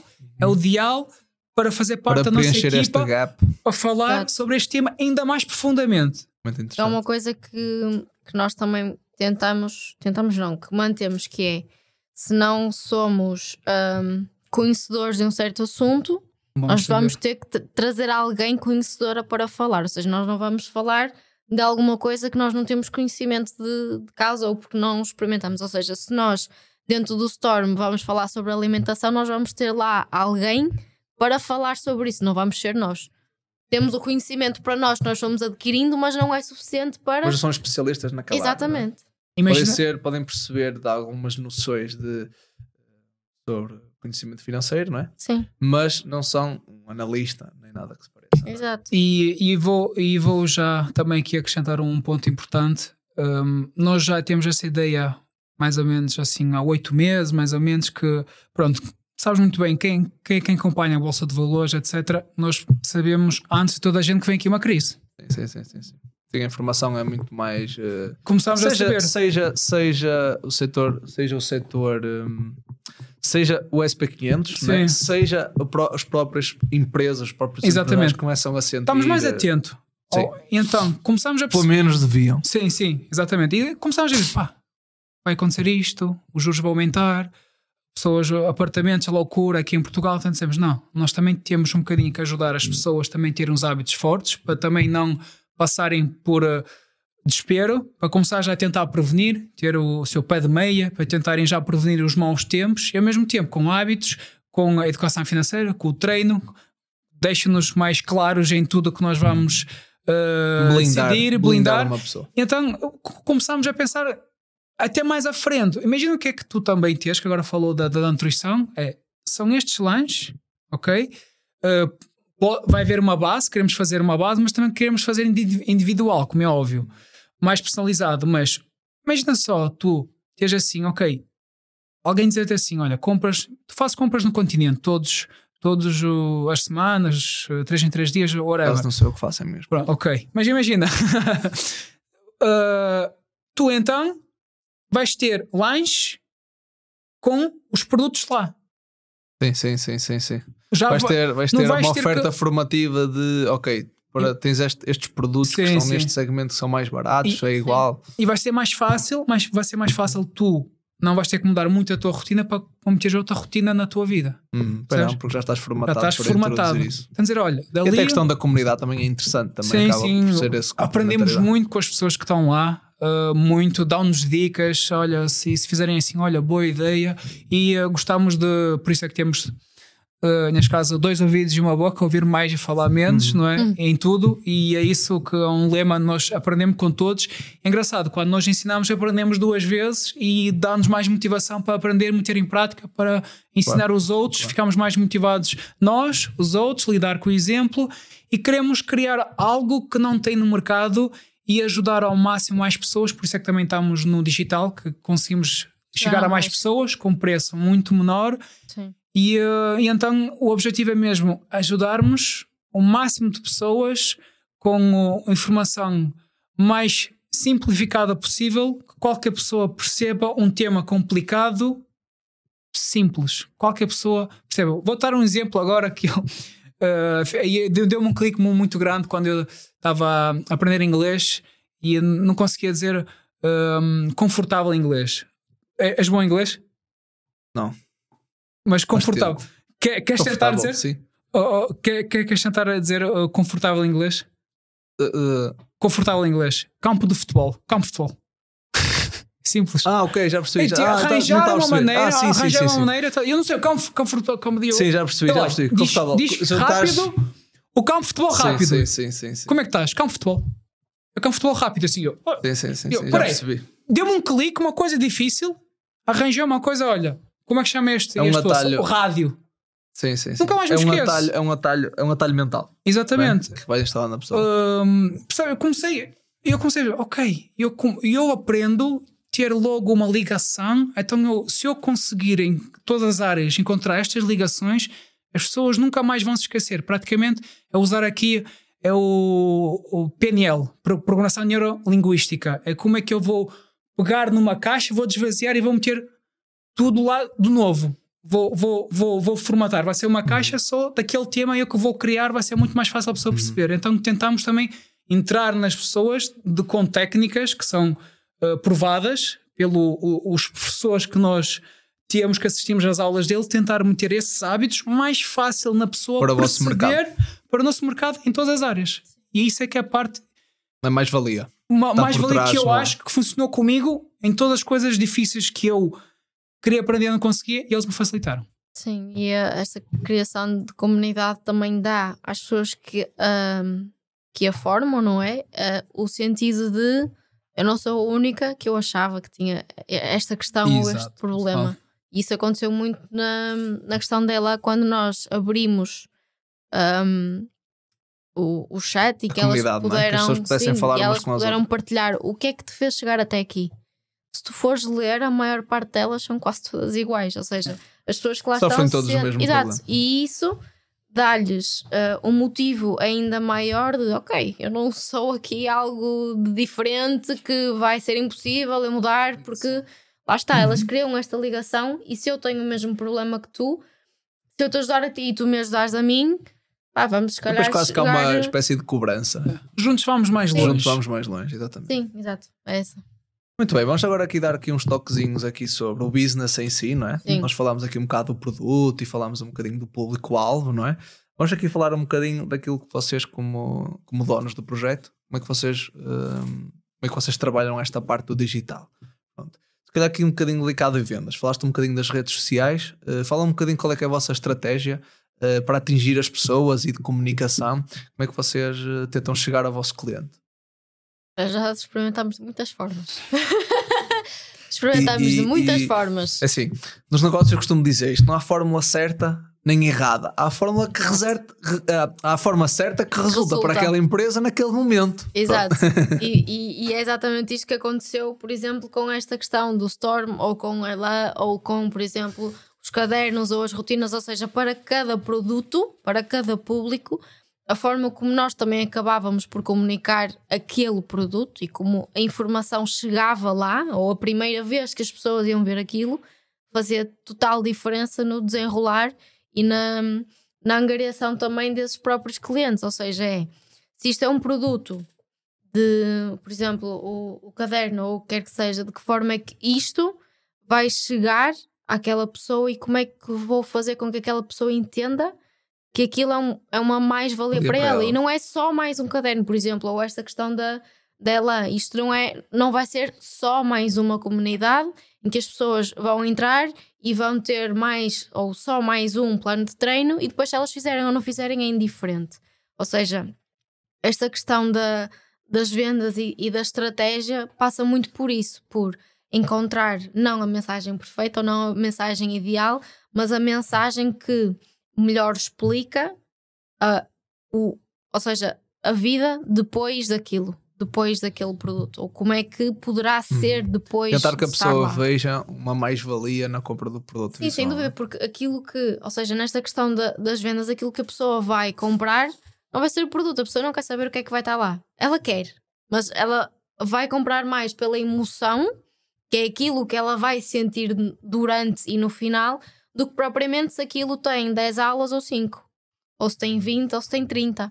Não, é o que é que ela vai sentir, o que é que ela vai ter de novo na vida dela durante e depois. É no foco da experiência. Total. É? Sim. Mas aqui que canais de venda é que vocês estão a usar neste momento? Como é que vocês partilham? São nas vossas redes pessoais? Como é que vocês lidam com essa dinâmica? Como é que vocês fazem essa gestão? É assim, nós como não queremos crescer rápido, queremos primeiro encontrar uma forma orgânica. Sim, exatamente. Estamos neste momento 100% orgânico. Neste momento ainda não investimos nas ads, ainda não investimos para já. Não queremos crescer demasiado rápido, porque também queremos aperfeiçoar. Até porque vocês querem apresentar qualidade, não é? Sim, se calhar se agora aparecesse 10 mil pessoas, vocês não iam conseguir. Não iam, exatamente. Nós devem ficar ricos, mas não iam. Não, tranquilo. Não, lá está, podíamos ficar ricos, mas as pessoas iam. Sim, acaba de morrer ali. Exato. Acreditamos muito na publicidade boca a boca. Acreditamos muito na publicidade boca a boca, em que se nós conseguirmos dar um serviço bom a 10 pessoas, sabemos quando vamos abrir a segunda turma, se fizermos um bom serviço, se mudarmos realmente a vida daquela pessoa em algum hábito, se as pessoas que estão a namorar com ela, que estão a conviver, vão notar alguma diferença, elas vão perguntar. Tem alguma forma de potenciar, por exemplo, as redes dos vossos clientes, por exemplo?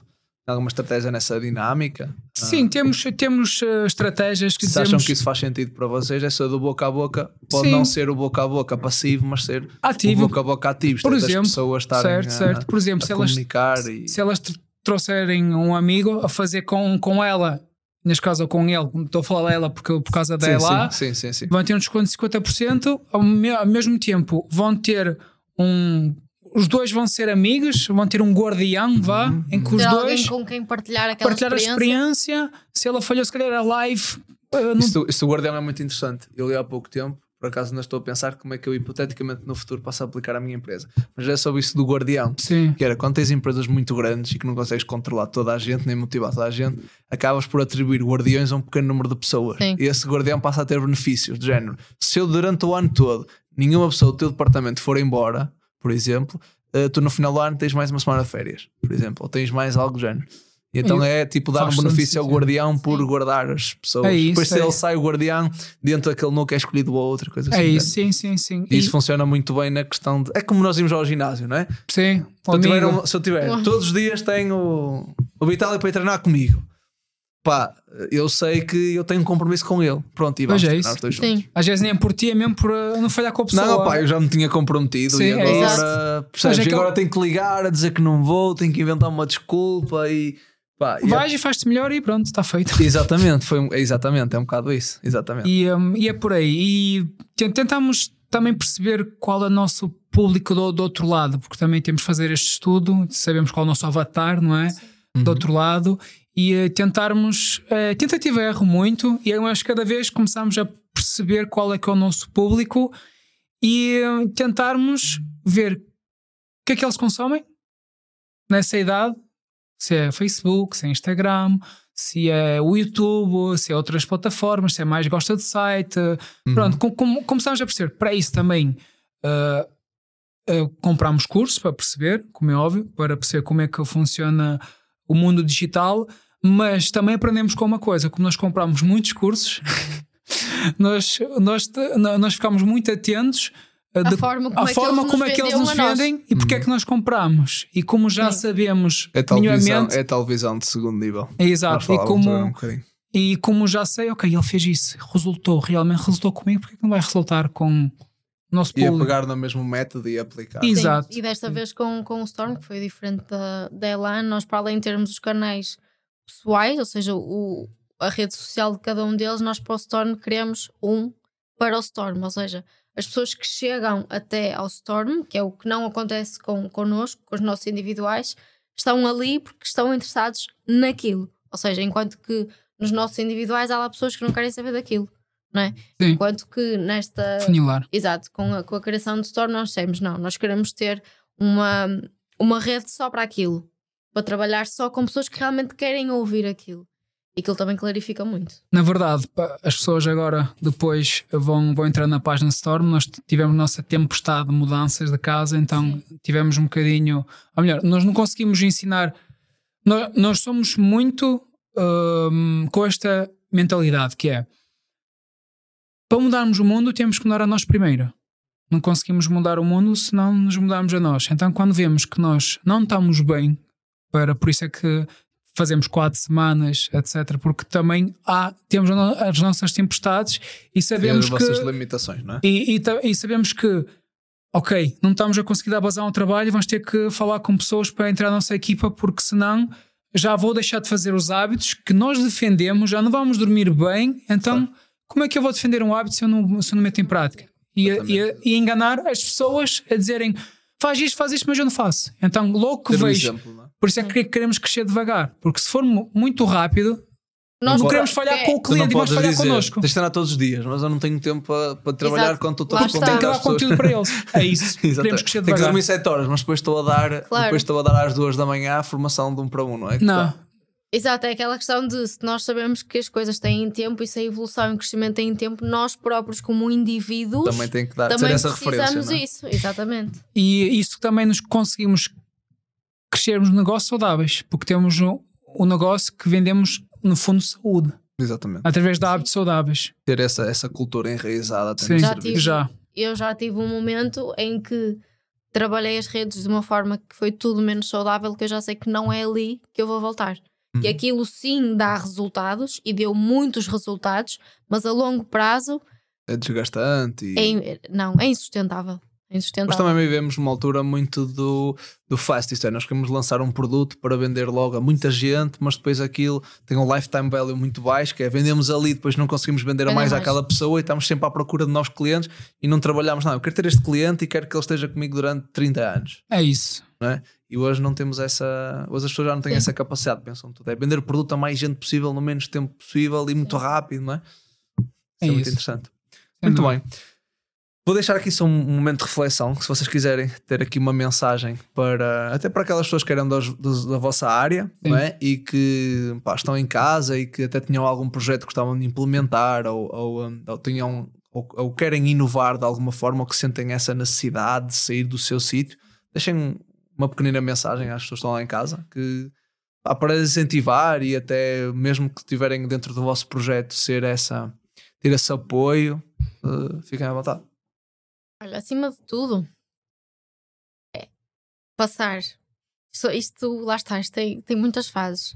Que é, está tudo aqui na ideia. Eu tenho uma ideia, eu quero muito, eu tenho uma vontade para fazer. Ok, então vamos tentar passar essa vontade para o papel. Vamos tentar estruturar ali aquela ideia. Então, a ideia é esta. Ok, com esta ideia, para conseguir resolver esta ideia, ou para isto se tornar algo real, o que é preciso fazer? O que é que eu preciso de criar? Preciso disto, isto. Ok, então de cada ponto, o que é que eu preciso? Neste ponto, o que é necessário? Mas acima de tudo, depois de criar este plano, né? E ter aquilo tudo no papel, é perceber, eu estou disposta a... Isto é realmente alguma coisa que a longo prazo eu vou sustentar? Ou isto é só uma vontade minha do momento, porque se calhar até estou chateada com alguma coisa que aconteceu no trabalho, ou o que quer que seja? Não, se for algo... Ok, isto é mesmo isto que eu quero. É mesmo isto que eu quero. E se eu estou mesmo dedicada e eu vou saber que eu vou fazer o que for necessário dentro dos parâmetros, né? Então vamos traçar o plano. O que é necessário? O que é que eu preciso fazer? Com quem é que eu preciso de falar? Olha, eu vou ser um bocadinho mais agressivo, porque eu gosto de falar desse tema, porque foi isso que me acordou a mim. Foi lembrar-me todos os dias que um dia vou morrer. E também numa formação fizeram uma pergunta no ar: qual é a terra mais rica do mundo? Toda a gente, Dubai, não sei o quê, China, Estados Unidos. Cemitério. É lá que se enterram grandes empresas que podiam abrir, grandes cantores, grandes oradores. E também se enterram os grandes empresários e os... Exatamente. Não é? Só que não vamos nada para lá também. Não podemos esquecer isso. Exatamente. Então, se lembrarem que um dia vão morrer, Viver mata e as pessoas têm que... Não. Está cientificamente provado, quem faz mais anos também vive mais. Não pensei e então as pessoas lembrarem isso. E eu que tive muitas inseguranças, que eu não sei falar bem português, não sei o quê. Isto antigamente era... E eu falar para três câmaras neste momento era impensável. Tu me conheces daquela altura que... Tinha as minhas crenças dentro de mim. Sim. Então disse, qual é o meu cenário? Olha, tenho aqui três frases que acho que vai ajudar as pessoas lá. Que é, a preguiça é como um cartão de crédito. Na hora é bom, mas depois a conta chega. E as pessoas estão agora... Estou bem, estou confortável. Mas um dia mais tarde... Não preciso de mais. Bem. Um dia mais tarde vão acordar por causa de um susto, que vão ao médico, alguma coisa. Por causa da empresa que de um momento para outro fechou.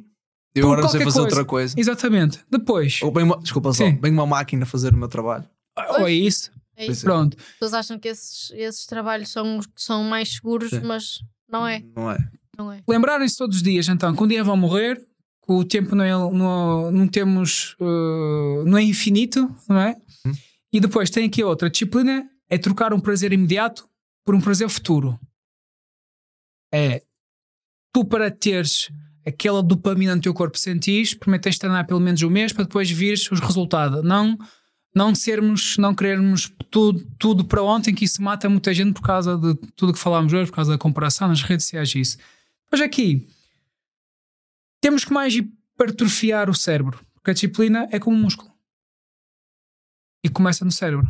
É como é que nós vamos todos os dias nos defender. Por exemplo, se nós acordarmos e a primeira coisa que vamos fazer, vou dar um exemplo, é ir lá fora, respirar fundo, meditar, respirar, tomar um banho de água fria. Isso são exemplos, não estou a dizer para fazer. Para mim resulta, para outra pessoa não resulta. Ler um livro, estar 100%, não pegar logo num telemóvel, que é uma coisa super importante que nós temos na nossa vida, e as pessoas dizem, não consigo não pegar num telemóvel porque eu tenho que desligar o alarme. Não é isso. É o que é que tu vais ler no WhatsApp, uma mensagem que te enviaram, se calhar não viste à noite que te enviaram, um problema. Se tu abris o telemóvel logo e tens lá um problema para resolver, tu vais ter, por exemplo, o teu caso, tens que trazer a tua filha até ao teu infantário, ou vais tomar um pequeno almoço com ela. Imagina o que é que tu vais tomar um pequeno almoço já com esse problema na cabeça. Não vais estar atento. Porque eu não faço nada, que naquele momento eu não resolvo. Exato. Não fazes nada. Só vou resolver quando chegar ao sítio, não é? Exatamente, mas já muito este. Já muito este. Já vou falar torto com a mulher, minha filha já vou resmungar com ela, tomar um pequeno almoço. É isso. Só este hábito já. E às 11 da manhã o problema já está resolvido. É isso. É. Eu antes de um combate tenho que aquecer o meu corpo. Estar preparado para aquele impacto. Antes de entrar na vida, eu tenho que preparar o meu cérebro. E tenho que entrar num estado correto, que é, vou aproveitar os primeiros momentos que são importantes, que dá-me energia, que as coisas que nos fazem mais felizes são de graça. É estar com a minha namorada, estar com os meus gatos, é viver o presente. Conectar-me, ouvir as pessoas que eu gosto sobre aquele tema, posso ouvir em podcast alguma coisa, o tema que eu quero implementar na minha empresa, whatever, e ver as minhas prioridades do dia, as tarefas urgentes e importantes, as tarefas não urgentes, não importantes, ou não urgentes, mas importantes, é alinhar quais é que são as tarefas, das 3 tarefas, 1 tarefa, 2 tarefas, que eu quando chegar a cá vou dizer, fogo, consegui. E às vezes só basta 1 minuto ligar à pessoa e pedir desculpa. Só isto já vai-nos trazer muita coisa. Outro, começar a ler 1 página no livro, vai-nos trazer motivação. Outro, calçar as sapatilhas e ir correr 5 minutos, já vai conseguir. É começar com 1 minuto, mas fazer. É começar, não é pensar que é preciso fazer isso tudo, é começar a fazer. É 1 minuto de qualquer tarefa que já queres fazer há muito tempo. Isto vai nos dar energia para continuarmos e estarmos motivados. Pronto, e vamos dar assim por terminado o podcast. Olha, muito obrigado por trazerem o vosso projeto. Acredito que no futuro possamos estar aqui a falar sobre outros temas também bastante interessantes. Portanto, se quiserem seguir a Small Talks, podem ouvir no Spotify, YouTube e noutras outras plataformas. Também tem as nossas redes sociais, vamos passando algum conteúdo. Se querem seguir o Vitalie e a Sofia, também tem as redes sociais dela. Tem o projeto Storm, se quiserem vos inscrever, penso que está em pré-reserva, portanto inscrevam-se, experimentem e passo a passo mudem as vossas vidas, porque isso vai ser bom para a vossa vida como também para o vosso negócio. Portanto, até à próxima.